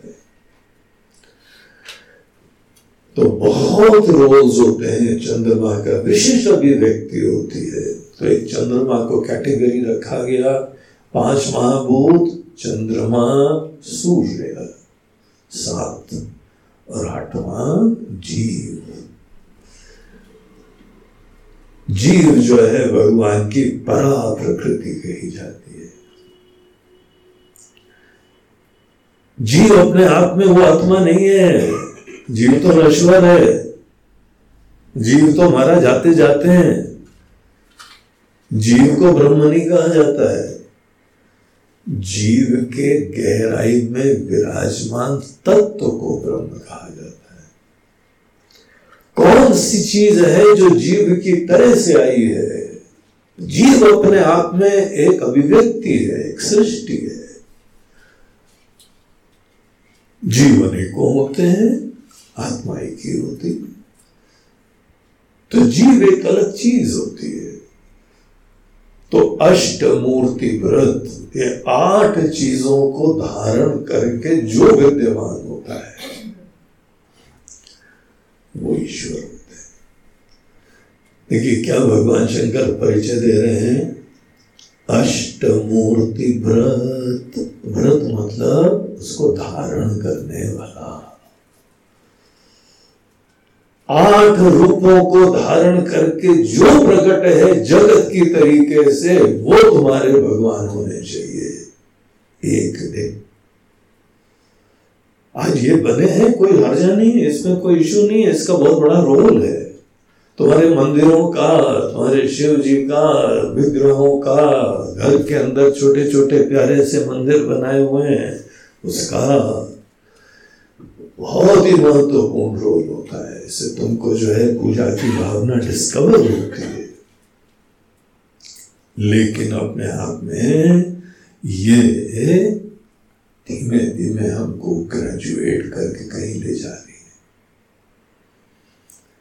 ईश्वर के प्रति वास्तविक श्रद्धा भक्ति से युक्त होके ही उनका तत्व तो दिखाई पड़ता है। जो अष्टमोटी व्रत वाला तत्व तो है ना, अरे गहरे नथू खैरे उनको नहीं दिखाई पड़ता है हाँ? तुम एक जगह पहले ठीक से पूजा कर पाते हो, सेवा कर पाते हो, वहाँ अपनी कामनाएँ, विकार, अभिमान सब दूर कर पाते हो। और एक जगह जिस समय तुमने भगवान को बड़ी धन्यता से देखना सीख लिया, इसको बोलते हैं निर्मल मन। ऐसे निर्मल मन से अष्टमूर्ति व्रत देव का दर्शन और दर्शन तो अभी भी हो रहा है, लेकिन दृष्टि मिलती है। जगत के दर्शन में कोई बाधा थोड़ी है, जगत का दर्शन अभी भी हो रहा है। लेकिन हमको जो है, जगत का दर्शन कोई दिव्य, पवित्र नहीं दिखाई पड़ रहा है। खंडित दिखाई पड़ रहा है। या हम अलग है, तुम अलग हो, ये पराया है, वो अलग ऐसे दुनिया भर के विकारों से युक्त तो हम लोग जगत को देखते हैं। यहाँ पे तो दुष्ट लोग हैं, राक्षस लोग हैं। और यहाँ भगवान को कैसे देखे? बोलते हाँ अभी तो नहीं दिखाई पड़ेंगे। अभी एक जगह पूजा तो चालू करो। घर में पूजा करते हो, जरा बढ़िया भाव से। सही में पूजा। निष्काम निर्मल होके, धन्य होके ईश्वर की महिमा देव के पूजा। ऐसी पूजा से ईश्वर का दर्शन होने लगता है। अर्जुन को भगवान ने रूप का दर्शन क्यों कराया? पहली बात तो दूसरे ने मांगी नहीं कभी। अर्जुन ने पूछा, भगवान हमको आपका दिव्य रूप का दर्शन करना है? भीम ने कभी मांगा भीम ने गदा मांगी थी हम्म? युधिष्ठिर ने राज्य मांगा था। भीम और नकुल सहदेव ने कुछ और मांगा था। इन्होंने मांगा कि भगवान हम आपका दर्शन करना चाहते हैं। अब कोई भी इच्छा ऐसे थोड़ी आ जाती है, इच्छा की पूरी कहानी होती है। धीमे धीमे बीज बढ़ता है, फिर वो अंकुरित होता है, पेड़ बड़ा होता है, तब इच्छा का रूप लेता है। इनके अंदर इच्छा हुई, आकांक्षा हुई दर्शन करने की, भगवान के वास्तविक रूप को। तो ऐसा जो है, आठ अष्ट मूर्ति व्रत, आठ मूर्तियों को जो धारण करके खड़ा है। ये उन्हीं का रूप है। ये पाँच महाभूत भगवान ही धारण करके खड़े हुए हैं। अभी भी पूछो महाराज जी, भगवान के दर्शन कब होंगे? क्या तुमको हम बताएँ? हम्म? तो उनको ही बोला जाता है, शुरू से शुरू करो। अभी बिल्कुल प्रारंभ से तुमको मेहनत करनी पड़ेगी। तो इस तरीके से चारों तरफ़ एक दिन सपना देखो, प्रार्थना करो। भगवान आपके वास्तविक रूप का अर्जुन बन के हमको निवेदन करना चाहिए। अष्टमूर्ति व्रत रूप को हम एक दिन जीवन में देखना चाहते हैं। और देखने नहीं चाहते, देखना तो पहला स्टेप है। उसके बाद सेवनम। अष्टमूर्ति देव पूजनम युक्त सेवनम संयुक्त होके सेवा करनी इन शॉर्ट यहाँ पे भगवान शंकर हमको क्या बता रहे हैं? बोलते हैं कि पूजा में कोई जगह विशेष नहीं अल्टीमेटली शुरुआत में अवश्य होती है। अगर कोई एक जगह पूजा करता है तो उपहास नहीं करना। अनेकों लोग हैं जो मज़ाक उड़ाते हैं वो एक ही जगह बैठ के पूजा कर रहे भगवान तो कड़कड़ में है, ऐसे दिखाई नहीं पड़ रहा है गधे को नालायक को। अरे नहीं दिख रहा है भैया, इसीलिए तो कर रहा है। तुम तो क्या ज़्यादा टीका टिप्पणी कर रहे हो? किसी को अपने सिद्धांत को स्थापित करने के लिए दूसरे की निंदा करना ज़रूरी लगता है उसको। अरे जो जहाँ खड़ा है, वहीं से यात्रा करेगा। नहीं दिख रहा है उसको, सीधी सी बात। तो दिखा सको तो दिखा दो ना। निंदा विंदा करने से क्या होने वाला है? तुम बहुत ही सिद्धांत के द्वारा स्थापित कर रहे हो तो गधे हो, अरे मान लिया यार गधे हैं। अब तुम घोड़ा बना सकते हो क्या? बना सकते तो बनाओ, नहीं बना सकते हो तो चुप बैठे रहो। आके हमारे घर में हमारी निंदा करते हो। हाँ? तो निंदा पार्टी काफ़ी होती है दुनिया में। वो तो दूसरों की निंदा करते रहते हैं। उनकी उपेक्षा करो, वो अपने ईगो का फुलफिलमेंट अपने प्रकार से करते हैं। हम लोग विनम्रता से चारों तरफ़ ईश्वर को देखने का सपना रखते हुए शुरुआत में एक मंदिर में पवित्रता को उत्पन्न करते हैं। घर में प्यार से, आदर से पूजा करो, मन को एक जगह पूजा करने लगोगे ना तो मन निर्मल पवित्र हो जाएगा, दूसरी जगह देखने में पात्र जाओगे। यही सिद्धांत होता है। इसीलिए बड़े बड़े आचार्यों ने मंदिरों की स्थापना करी। भगवान शंकराचार्य अद्वैत के बहुत बड़े आचार्य थे। पूरे विश्व में उन्होंने एक अखंड ब्रह्म है। इस ज्ञान की स्थापना करी उन्होंने लेकिन उन्होंने ही मंदिरों की भी स्थापना करी। केदारनाथ मंदिर का जीर्णोद्धार करके उन्होंने बनाया। और उनकी समाधि भी वहीं जाके उन्होंने अपने शरीर को त्यागा था। वो बाढ़ के अंदर सब बह गया था और अभी दोबारा बहुत दिव्य उनकी समाधि बनाई गई है तो मंदिरों का स्थापना यही आचार्य लोग करते रहे क्योंकि इसका रोग होता है आप कसरत तो हर जगह कर सकते हो, जिम क्यों बनाया जाता है हाँ? जिम बनाते हैं क्योंकि एक जगह बड़ा अनुकूल वातावरण होता है, सब इक्विपमेंट होते हैं, वहाँ पे जो है राइट ट्रेनर्स होते हैं, वहाँ कोचेज होते हैं, वहाँ पे उनको जो है वातावरण और म्यूज़िक और फ़ोटो वोटो सब पहलवानों की लगी रहती है तो थोड़े पहलवान बनने की प्रेरणा बनती इसलिए बनाया जाता है। लेकिन उसके बाद सदैव तुम जिम जाते हो, ऐसी कोई ज़रूरत नहीं है। तुम कुछ भी कहीं पर भी हो, वहाँ पे भी स्वस्थ होकर जी सकते हो। तो मंदिरों का रोल होता है पूजा में, लेकिन पूजा मंदिर मात्र में नहीं होती है। पूजा एक भावना है जिसको डिस्कवर करके आदमी को जीवन में हर जगह उसका समावेश करना चाहिए। ये शिव जी बता रहे हैं। कितना बढ़िया श्लोक है। जगत ईशली युक्त सेवनम अष्टमूर्ति व्रत देव पूजनम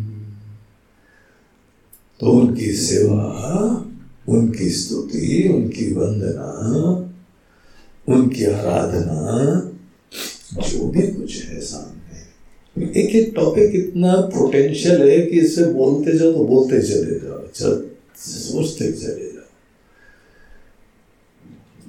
तो ये जो है इतना मसाला काफ़ी है, उसके बाद हम लोग नेक्स्ट लेवल पे आगे चले हैं।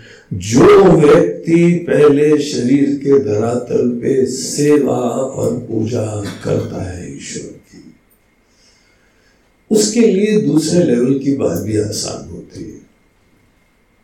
दूसरा जो है वाणी का लेवल था, काय वांग मना कार्य उत्तम पूजनम जपा चिंतनम क्रमा तो वाणी के धरातल के ऊपर शिव जी बोलते हैं कि जप जो है, वो बहुत ही उत्तम साधना होती है। भक्ति की प्राप्ति के लिए, मन में प्यार जगाने के लिए, ईश्वर की प्रति भावना जगाने के लिए ये एक साधन है। तो छठे श्लोक में उसके ऊपर प्रकाश डालते हैं। हमने पिछले सेशन में इसके बारे में ये बताया था कि देखिए, वाणी बहुत ही पोटेंट एक साधन होता है। हमारी इंद्रिया होती है, हमारा सामर्थ्य होता है, जिसको बहुत सोच समझ के यूज़ करो। बहुत अद्भुत सी चीज़ आप वाणी से, हनुमान जी से सीखिए, क्या से क्या कर सकते हैं। मुँह खोलो कि कार्य हो जाएगा। इतना अद्भुत सामर्थ्य है। लेकिन वाणी के साथ साथ पीछे आदमी के मन में पूजा के वजह से उचित श्रद्धा, भावना आदि होना यह आवश्यक होता जप में वाणी का सुंदर प्रयोग है। और सीधे भगवान से नहीं, चालू करो। आप वाणी अपने ही परिवेश में आपके रिश्तों के साथ, सबको प्यार दो, सबको इज़्ज़त दो। तुम जब मुँह खोलो तो सबको प्रेरणा मिल जाए, खुशियाँ मिल जाए, इज़्ज़त मिल जाए। अन्यथा मत खोलो। तुम ऐसे ज़्यादा सुंदर लगते हो। उल्टा सीधा बोल बाल के तुम भट्टा बैठा देते हो। हुँ? प्यार की नज़रों से देखते रहो, उतने काफ़ी है। जब जब मुँह खोलो, किसी को खुशी मिले, किसी को बड़प्पन मिले, किसी को प्रेरणा मिले, और झूठी नहीं मिले, नकली सब समझ जाते हैं। सच्चाई से, यहाँ से प्रारंभ करा जाता जैसे हम लोग पूजा जो है, पूरे दुनिया को ईश्वर का वो समझने की यात्रा में मंदिर से चालू करते हैं ना? वैसे ही यहाँ जब करने के लिए सुंदर वाणी के प्रयोग की इस यात्रा में आप जब जब अपनी वाणी का प्रयोग करिए, अपने परिवेश में, अपने घर में, अपने दोस्तों के साथ, वहाँ पर अच्छी वाणी का प्रयोग करना प्रारंभ करो। अपने कर्म के क्षेत्र में। सब लोग अच्छे नहीं मिलेंगे आपको। ये कोई बड़ी बात थोड़ी है। सब बड़े दिव्य होंगे, अच्छी भावना के होंगे, ऐसा नहीं है। ये किताबों में हो सकता है, रियलिटी में नहीं होता है। सब बेचारे दुखी हैं, सीख कर रहे हैं अपने अपने युद्ध लड़ रहे हैं। हर व्यक्ति का जीवन एक कुरुक्षेत्र है, जहाँ लड़ाई चल रही है, संघर्ष चल रहे हैं। हर व्यक्ति अपना अपना युद्ध लड़ रहा है। हर व्यक्ति के जीवन में कौरव ज़्यादा है, पांडव कम है। हम्म? आशाएँ कम है, निराशाएँ ज़्यादा है। सकारात्मक चीज़ें कम है, नकारात्मक चीज़ें ज़्यादा है। किसी व्यक्ति के लिए कोई विशेष बात नहीं है, हर व्यक्ति की कहानी है। इसी जगह हमको जीवन जीना प्रारंभ करना होता है और अनेकों लोग अपने ही संतापों में, शोकों में झंझलाहट में कैसा कैसा बोलते हैं। होता है लेकिन ऐसे लोगों के मध्य में भी हम अच्छा बोलना सीखे इसीलिए किसी भी बच्चे को अच्छे माता पिता मिलना अच्छा घर मिलना, उसके शिक्षा की स्थली होती है? उसको प्रेरणा मिलती है, उसको पता लगता है कि हाँ ये संभव होता है। देखो, हमारे माता पिता कितना प्यार से, इज़्ज़त से, सदैव हमारे लिए जो है अच्छा करते आए, प्रेरणा देते आए। तो उसको ये सीखना पड़ता है। वाणी का अगर प्रयोग कोई गलत करने लगा है ना तो शिक्षा में दोष हो रहा है नहीं महाराज जी, आजकल के बच्चे बड़े गड़बड़ हैं। आजकल के माता पिता और गड़बड़ है। हम्म? बच्चे तो मासूम होते हैं। तुम्हारे बचपन की कहानी बताए तुम्हारे माता पिता ने बताई थी हमको। नहीं महाराज जी, सबके सामने पोल मत खोलिए। हम बड़े उजड़े थे हमने क्या क्या गोल खिलाए हुए हैं। हमारा नाम ही गुल रखने वाले थे वो। इतना गुल खिलाए थे हमने। तो यहाँ पे हर व्यक्ति के जीवन में, बचपन में, जवानी में प्रॉब्लम्स होते हैं।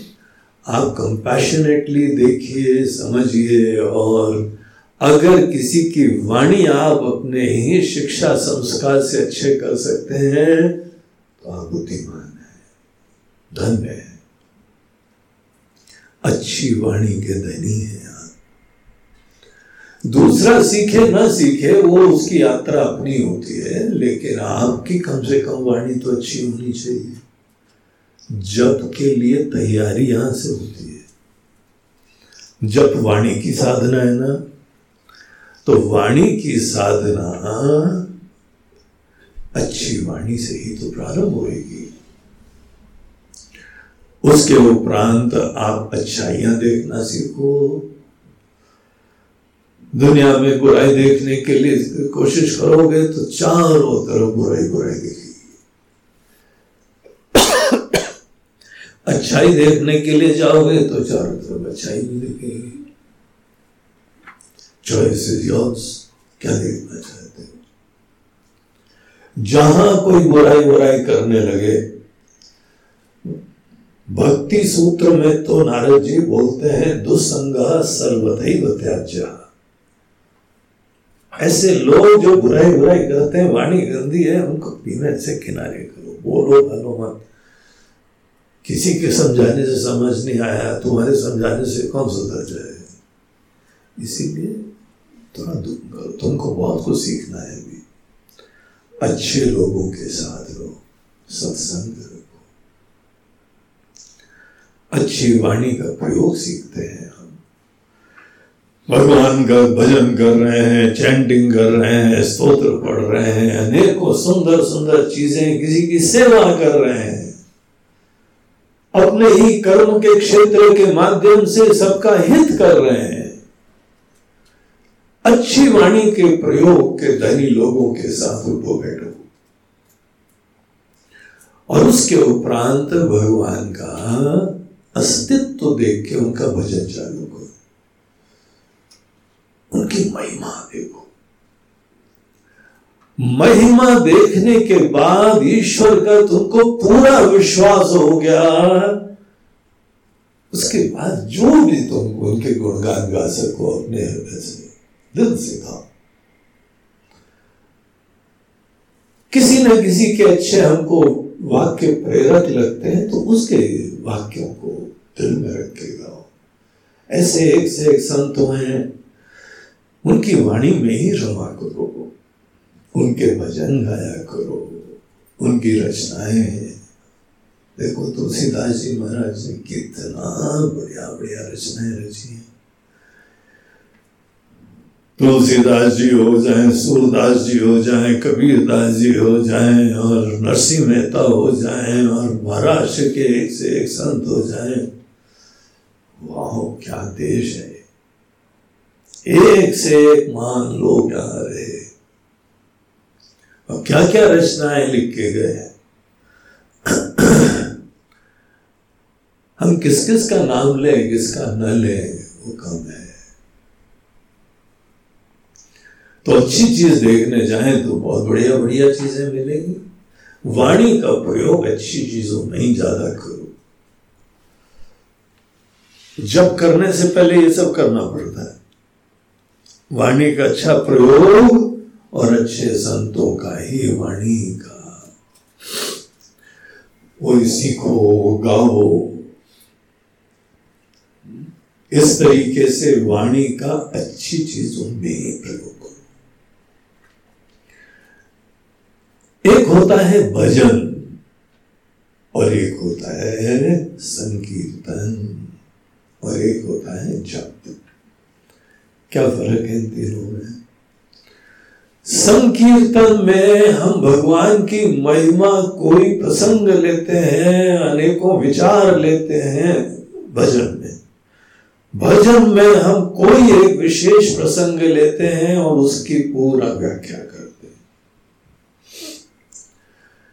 भगवान जिस समय शबरी जी के पास गए तो वो शबरी जी का प्रसंग लिया, केवट के पास गए तो केवट का प्रसंग लिया। आप किसी एक प्रसंग की विस्तृत, बहुत ही संगीतमय, और एक और चीज़ यहाँ है कि भजन में संगीत इंपॉर्टेंट नहीं होता है। आजकल धीमे धीमे भजन संगीत से जुड़ गया किसी से बोला, भजन का बोले, जी, गाना तो आते ही नहीं, हमने तुमसे गाने को कहा बोला है? हमने भजन बोला है। अरे, बगैर गा के भी भजन होता है? सोचो तो भगवान की भगवत गीता। भगवान का गीत है। जिस समय भगवान को गीता गाना था तो उस समय भगवान ने बोला क्या, ले आओ जरा पेटी। हारमोनियम लाओ तानपुरा लाओ और तबला भी ले आना। मंजीरा मत भूलना हम अर्जुन को गीता सुनाते हैं। न गीता, न तबला, न मंजीरा, न हारमोनियम, न तानपुरा बगैर म्यूजिकल इंस्ट्रूमेंट के गीत। बोलते यही तो भगवत गीता है। अच्छा तो महाराज जी ऐसा होता होगा कि जिस समय भगवान कृष्ण गीता कर रहे होंगे तो नगाड़ों से म्यूज़िक हो रही होगी। अनेकों दुंदुबी से म्यूज़िक हो रही होगी। हैं, तुमको क्यों ये आग्रह है कि music is necessary music is not necessary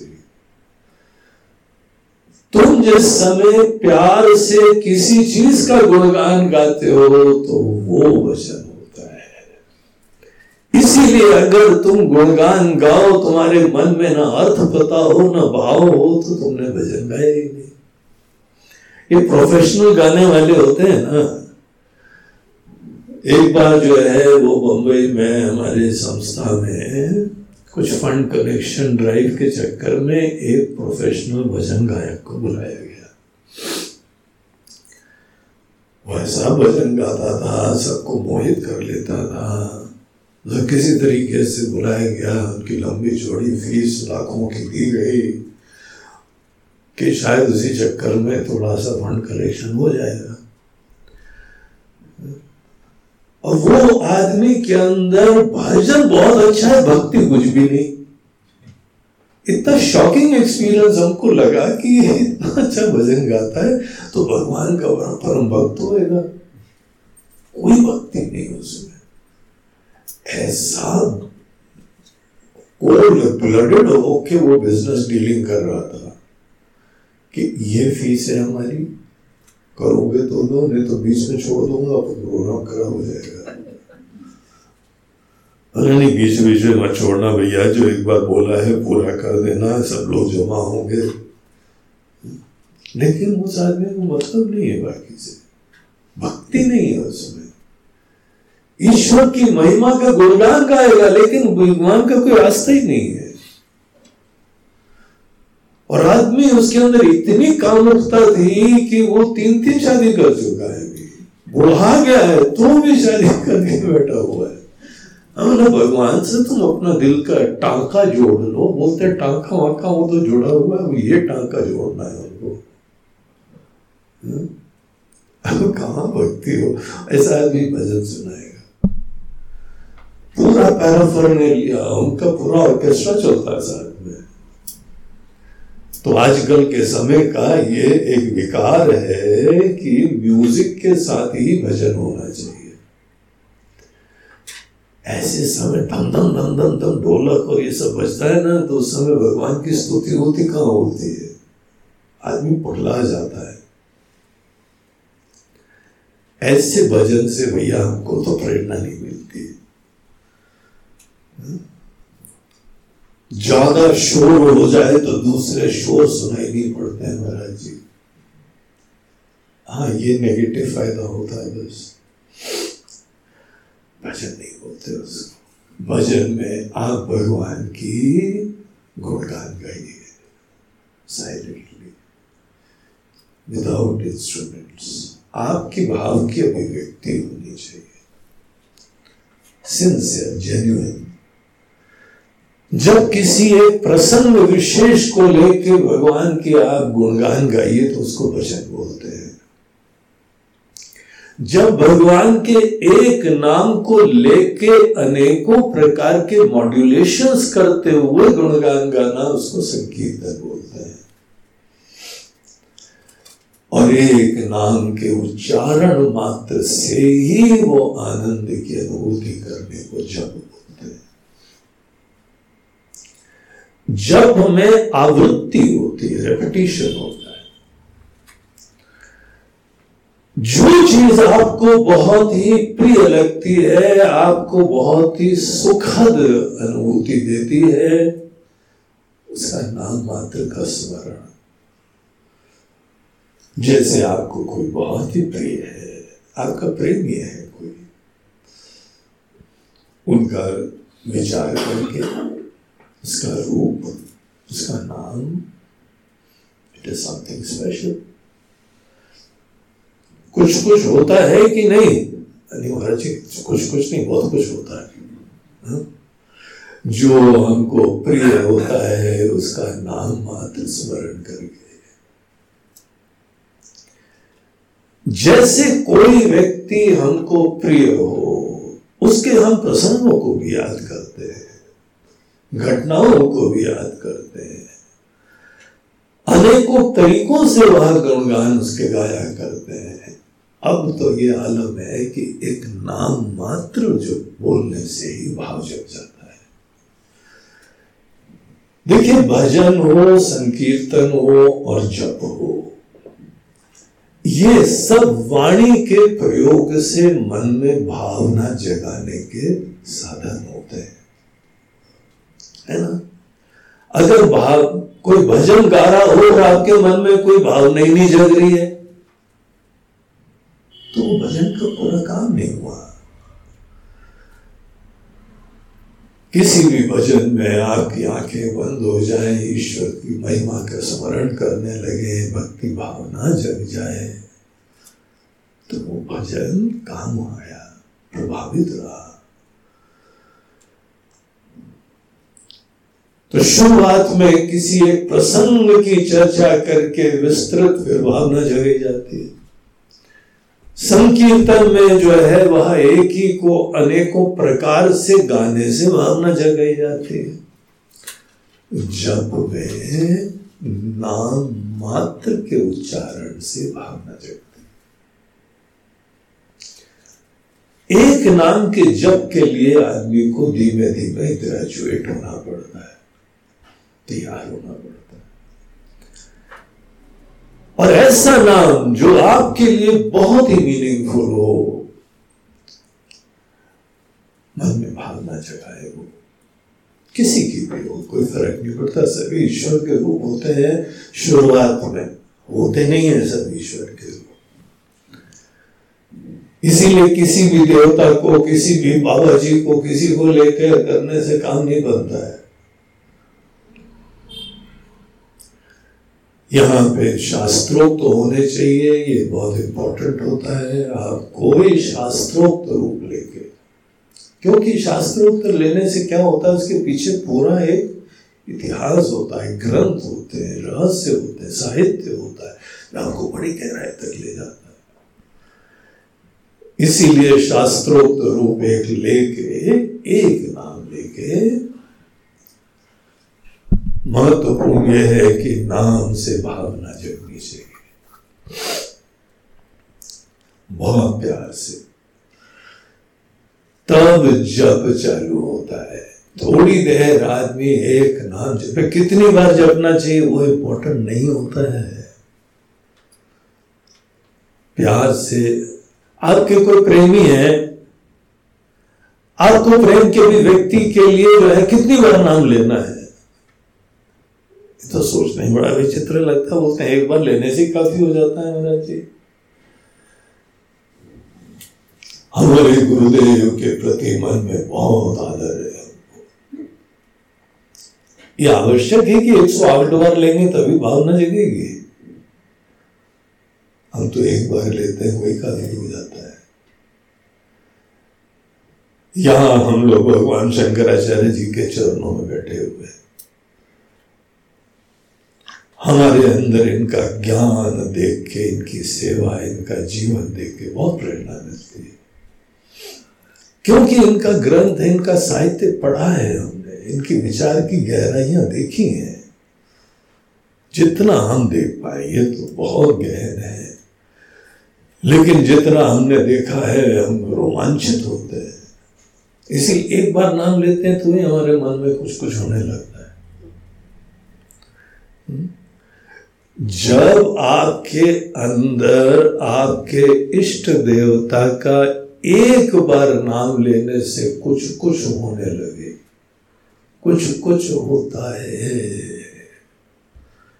बड़ी अच्छी टाइटल था, जहाँ पर भी था, किसी फ़िल्म का था या गीत का था।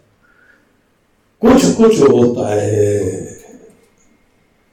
गुदगुदी होती है हमारे अंदर तो हृदय में। किसी की महिमा कैसे स्मरण होता है। ये नाम मिल गया हमको इस नाम की ही आवृत्ति अभ्यास करते करते आपके मन के अंदर वो भक्ति भाव जग जाता है। वाणी का सबसे सुंदर प्रयोग यह है कि ये वाणी के प्रयोग से ही भक्ति जग रही है, देखो। काय वांग मना कार्य मुक्तम शरीर से सेवा करते रहे तो मन में प्यार जग रहा है। ऐसे की वाणी ऐसे का नाम लेना अपनी वाणी से जो आपके हृदय में कुछ कुछ नहीं, बहुत कुछ उत्पन्न करता है। तब जब भी जो है भक्ति की साधना बन जाती है। तो आप जो है वो बैठ के ऐसे के नाम का ही स्मरण मात्र करें तो मन में प्रेरणा होती है। उत्साह जगता है, भक्ति भाव जगता है। ये भक्ति, ये जप की जो है साधना होती है, जप मतलब ये होता है अच्छा मैकेनिकली जप करने से मन जड़ होता है, ये और प्रॉब्लम है। अगर आपके मन में भावना नहीं जगती और आप किसी चीज़ को बोल रहे हो तो मन में जड़ता आती है, बड़ा डेंजरस होता है जब। भावना से जब करो तो मन में भक्ति भावना जगेगी और जीवन तो होगा। मैकेनिकली कोई चीज़ करोगे जिसकी भावना नहीं जग रही है तो मन जो है ना जड़ बुद्धि हो जाएगा। इसलिए अनेकों लोग जब करते हैं, उनका मन और जड़ हो जाता है। क्योंकि वो लोग भावना से इस साधना में दोष नहीं है। भगवान ने दसवें अध्याय में गीता में कहा यज्ञ नाम जप यज्ञोस्मी जप यज्ञ हमारी विभूति है it is one of my glories इतना पोटेंशियल होता है, लेकिन इसका पोटेंशियल तभी होता है जब भावना से करा जाए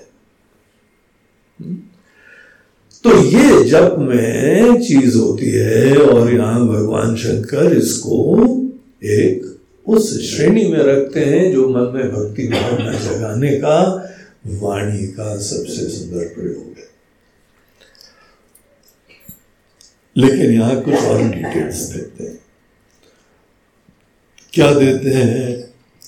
बोलते हैं कि उत्तम स्तवाद उच्च मंदत उत्तम उत्तम अर्थात जो ईश्वर है, जो सर्वोत्तम होते हैं, जो परम सत्य होते हैं, जो परमात्मा होते हैं, उनका उत्तम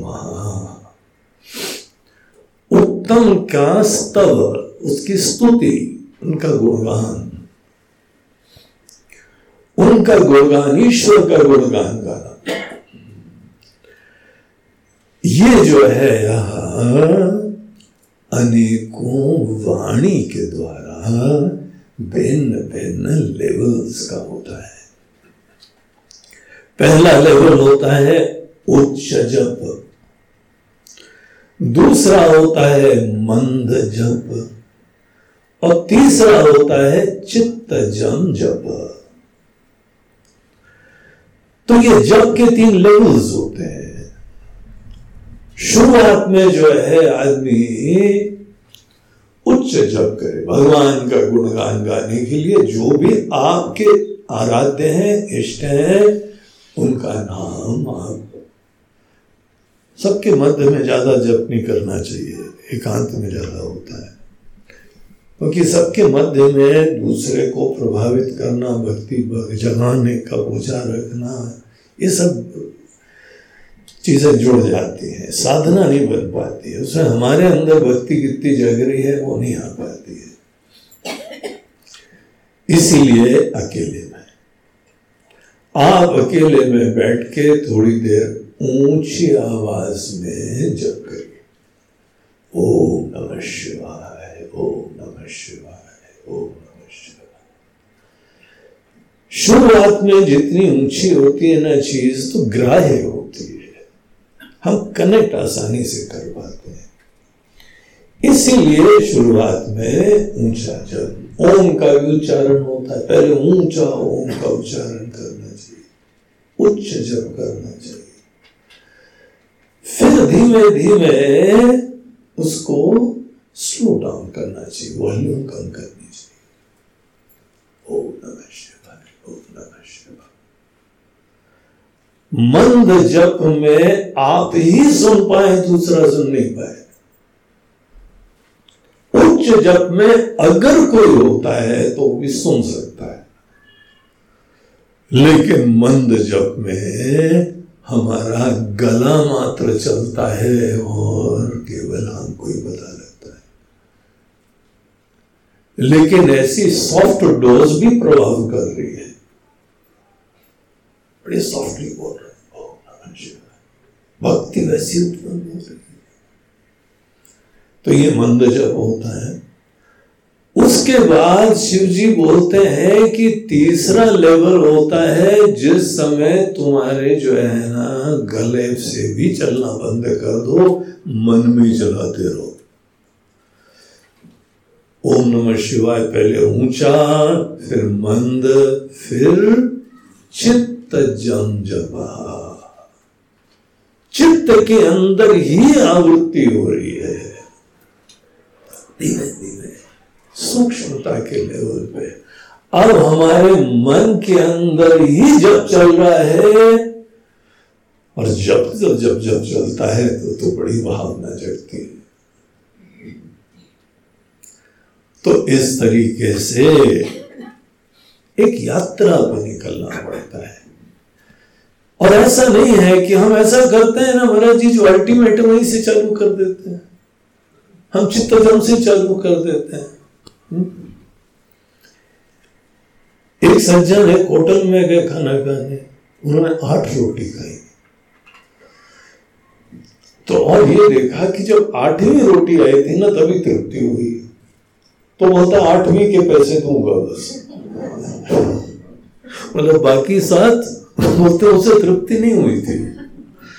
तुमने असली रोटी आठवीं बनाई थी। आठवीं के पैसा दूँगा मैं। सीधे आठवीं वाली रखुला रोटी। बोला, भैया, आठवीं तक पहुँचने के लिए साथ खानी पड़ती है। तो सूक्ष्म साधना करने के लिए पहले शुरुआत में अन्य साधना को सिद्ध करो। सो प्रॉब्लम क्या है? तुमको जल्दीबाजी क्या ऐसा क्या तुम्हारा ईगो है कि तुम तुम बड़े फाइन वाली साधना करोगे? अरे करोगे, हो सकता है करो, हम कौन है मना करने वाले? लेकिन तुम खुद ही अपने अंदर प्रमाण प्राप्त कर लो ना, कि तुम उच्च जब ठीक से कर पाते हो कि नहीं, फिर मंद जब करो, फिर चित्त जब करो। सीधे चित्त जन जब करने का दुराग्रह मत करो, खुद ही तुम मिस आउट करोगे, उसके बेनिफिट्स जो होते हैं ना बहुत ही स्पष्ट दृष्ट वाणी के उसका लाभ लो तो ऐसे जो है वह उत्तम स्तवाद पहले उत्तम की स्तुतियाँ करो, गुणगान करो फिर उच्च जब करो, फिर मंद जब करो और फाइनली ऊपर से बिल्कुल शांत। लेकिन मन में चल रहा है। किसी को पता भी नहीं चलता है। और हमको दूसरे को दिखाने की कोई भावना भी नहीं है। हमारे मन में वो है वो शिव विचार मात्र, वृत्ति मात्र थॉट मात्र। इस तरीके से वाणी का प्रयोग तुमको धीमे धीमे सूक्ष्म धरातल तक ले जाए इससे भक्ति जग जाएगी। हम लोग बेसिकली टेक्नोलॉजी क्या देख रहे हैं? आसक्ति से भक्ति की यात्रा। ये पूरा टॉपिक चल रहा है। और उसमें शरीर, वाणी और मन का कैसे प्रयोग होता है? बेस्ट प्रयोग। उसके अंदर पूजा की बात करी, फिर उसके बाद जो है यहाँ वाणी की चर्चा करी। वाणी की चर्चा में तीन लेवल्स दिखाए पहले स्तुतियाँ को रोको उत्तम स्तवात। स्तव स्तुतियाँ। स्तोत्र, भजन, गुणगान। शुरुआत यहाँ से। उसके बाद एक नाम लेके उच्च जप। फिर मंद जप, फिर चित्त जप जप ये यहाँ पे साधना बताई और अपने आप ही मन के लेवल पे पहुँच गया है। एक और चीज़ श्लोक में तुम्हें बोलते हैं कि चित्त जन जप जो है, वो ध्यान के लिए तुमको तैयार करता है। चित्त तजम जप, ध्यान उत्तम ये बड़ा उत्तम प्रकार का ध्यान है। एक दिव्य सत्ता की अवेयरनेस तुम्हारे अंदर सतत विराजमान है। असली में ध्यान केवल मन की साधना नहीं होती है। मन को शांत कर दो, मन को एकाग्र कर दो। मन में कोई एक चीज़ मैकेनिकली जपो, बोलते रहो। ध्यान होता है ईश्वरीय सत्ता की अवेयरनेस अल्टीमेटली धीमे धीमे वहाँ पहुँचना होता है। ध्यान की प्रारंभ की भी साधनाएँ होती हैं। शांति से थोड़ी देर बैठ जाना ये भी ध्यान की साधना में आता है। बैठ के उसके बाद प्राणायाम करना, मन को शांत करना, शरीर को स्थिर करो तो मन भी स्थिर होने लगता है। ये सब ध्यान की साधना के अंतर्गत आता है। लेकिन अभी ध्यान असली चालू नहीं हुआ है। ध्यान तो तब तैयारी के बाद चालू होता है जब आपके अंदर ईश्वरीय सत्ता की अवेयरनेस आती है। तब ध्यान होता है। ध्यान तो सत्य का ही होता है, शाश्वत का ही होता है। तो ये जो है ना, ऐसा जब तुमको ध्यान के लिए तैयार कर देता है। चित्त जम जप, ध्यान उत्तम और जब उन्होंने ध्यान की बात बताई तो ये सातवां श्लोक उससे जुड़ जाता है, उसमें बोलते हैं कि अब ध्यान में थॉट का फ्लो हो रहा है। आपके अंदर मन ही मन में किसी चीज़ की अवेयरनेस है। मन उसको बोलते हैं जहाँ अनेक अनेक चीज़ों का वृत्तियाँ होती अवेयरनेस होती थॉट्स के फ्लो को माइंड बोलते हैं। माइंड ब्रेन नहीं होता है। मन होता है जिस समय हमारे अंदर वृत्तियों का प्रवाह होता है। किसी चीज़ की अवेयरनेस होती है। इसी मन में आप चाहो देखो इस समय इस व्यक्ति ने कैसी साधना करी, ईश्वरीय सत्ता की अवेयरनेस हो रही है। आप किसी चीज़ की भी अवेयरनेस करो, अपने काम धंधे की हो, रिश्ते नाते की हो, सेवा की हो, कोई आर्ट की हो, रचना की हो, किसी को लेखन करना है, किसी चीज़ की अवेयरनेस आपके मन में आएगा, तभी बाहर अभिव्यक्त होगा। तो ये जो मन होता है, इसको जो व्यक्ति ध्यान करता है ना, उसका मन बड़ा फाइन हो जाता है तो वो चीज़ यहाँ सातवें श्लोक में बताते हुए कहते हैं, आज धारया स्रोत सा समम सरल चिंतनम विरल परम देखो, मन के अंदर जो थॉट्स के फ्लो चलते हैं ना, आप बड़े ऑब्जेक्टिव होके अपने मन के ऊपर दृष्टि डालो।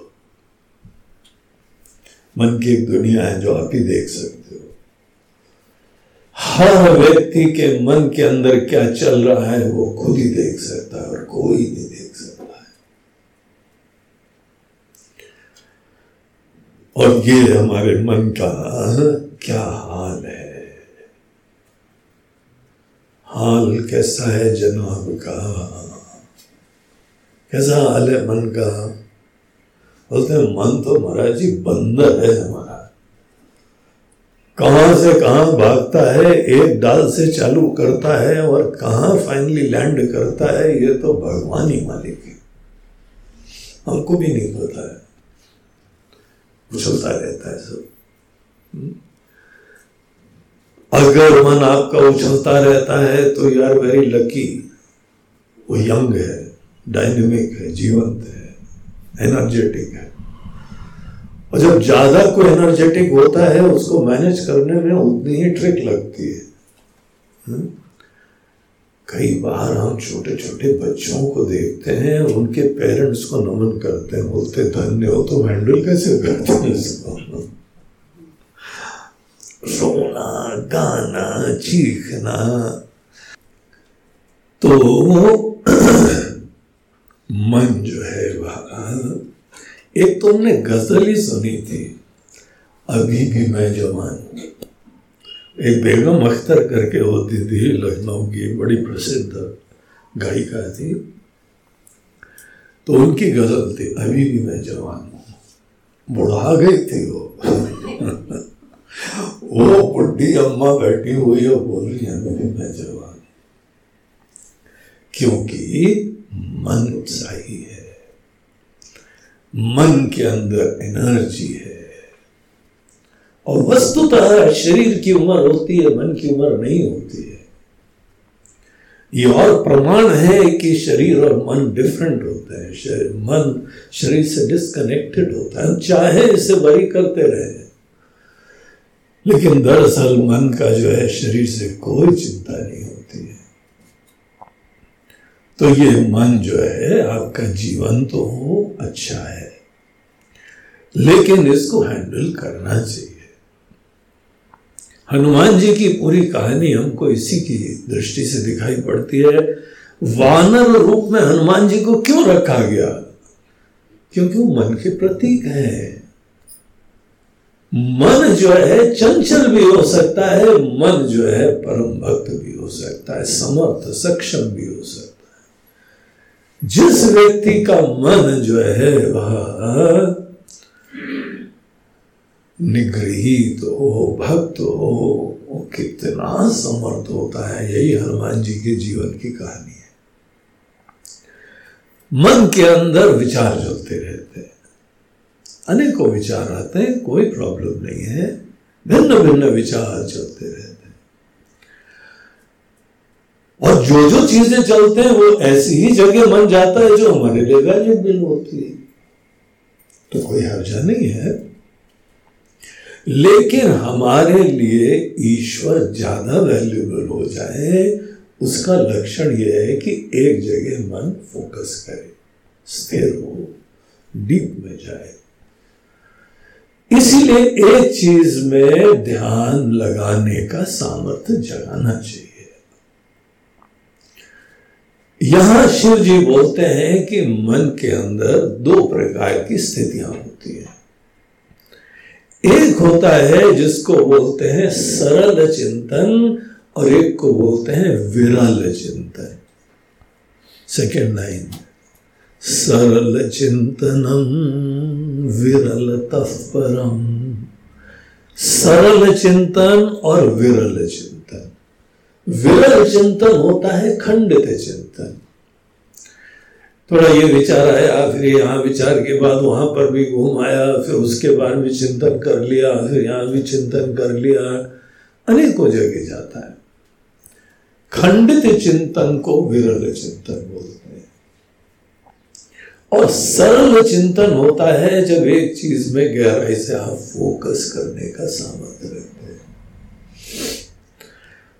किसी एक चीज़ को आप, तभी जीवन में किसी चीज़ का भी ज्ञान हो पाएगा जब एक चीज़ में हम थोड़ा ध्यान ले जाएँगे।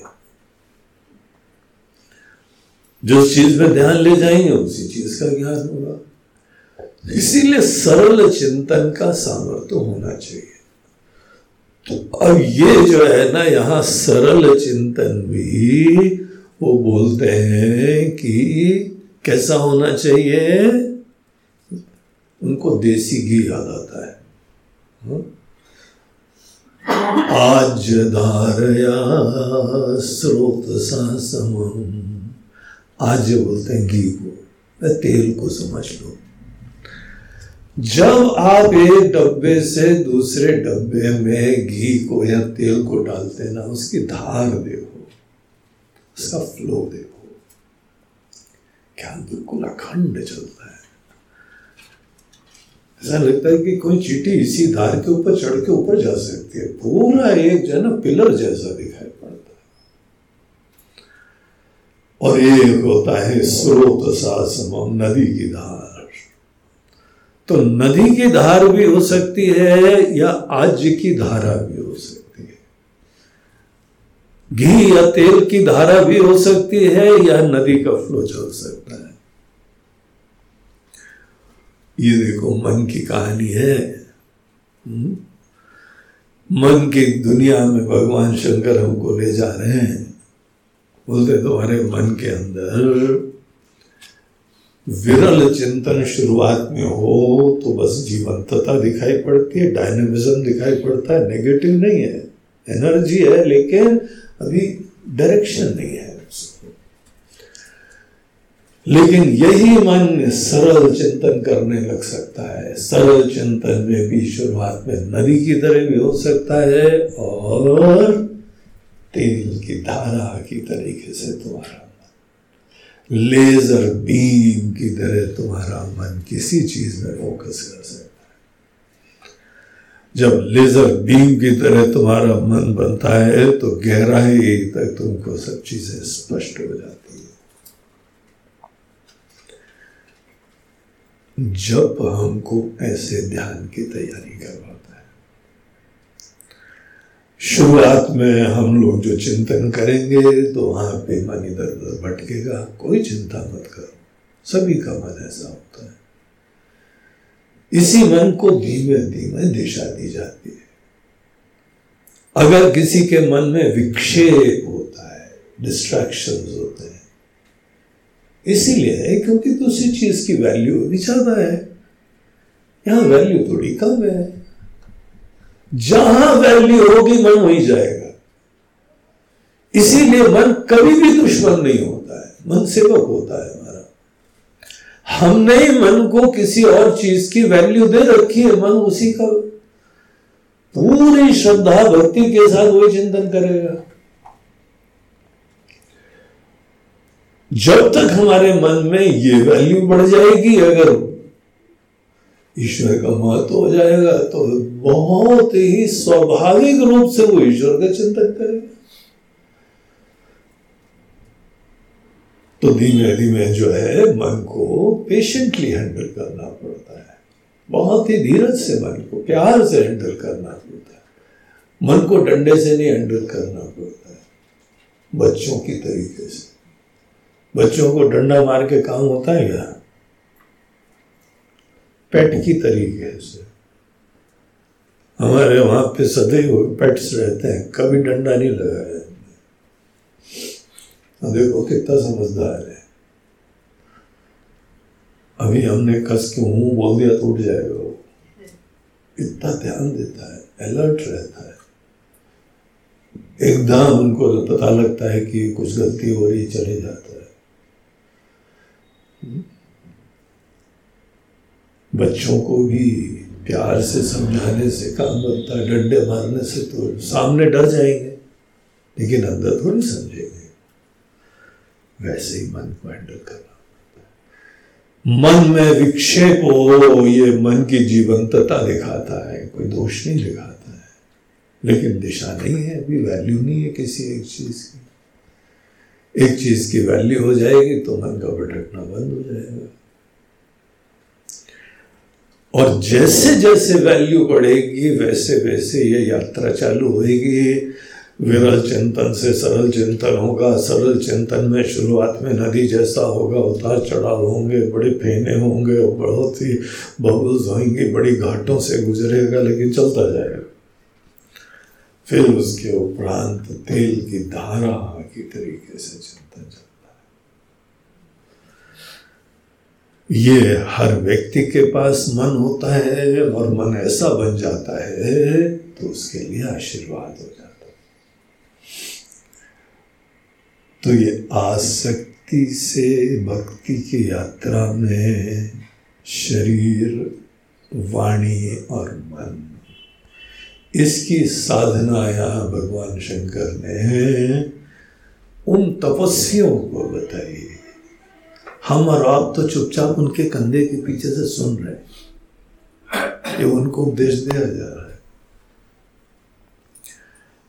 फिर उसके उपरांत यहाँ पे कुछ और चीज़ें भगवान बताते हैं, जो कि हम लोग कल कंटिन्यू करेंगे। ओम पूर्णमद पूर्णमिदम पूर्णात् पूर्णमुदच्यते पूर्णस्य पूर्णमादाय। पूर्णमेवावशिष्यते। ॐ शान्ति शान्ति। हरि ॐ श्रीगुरुभ्यो नमः। हरि ॐ नमः पार्वती पतये हर हर नर्मदे हर बोलो गंगा मैया की जय।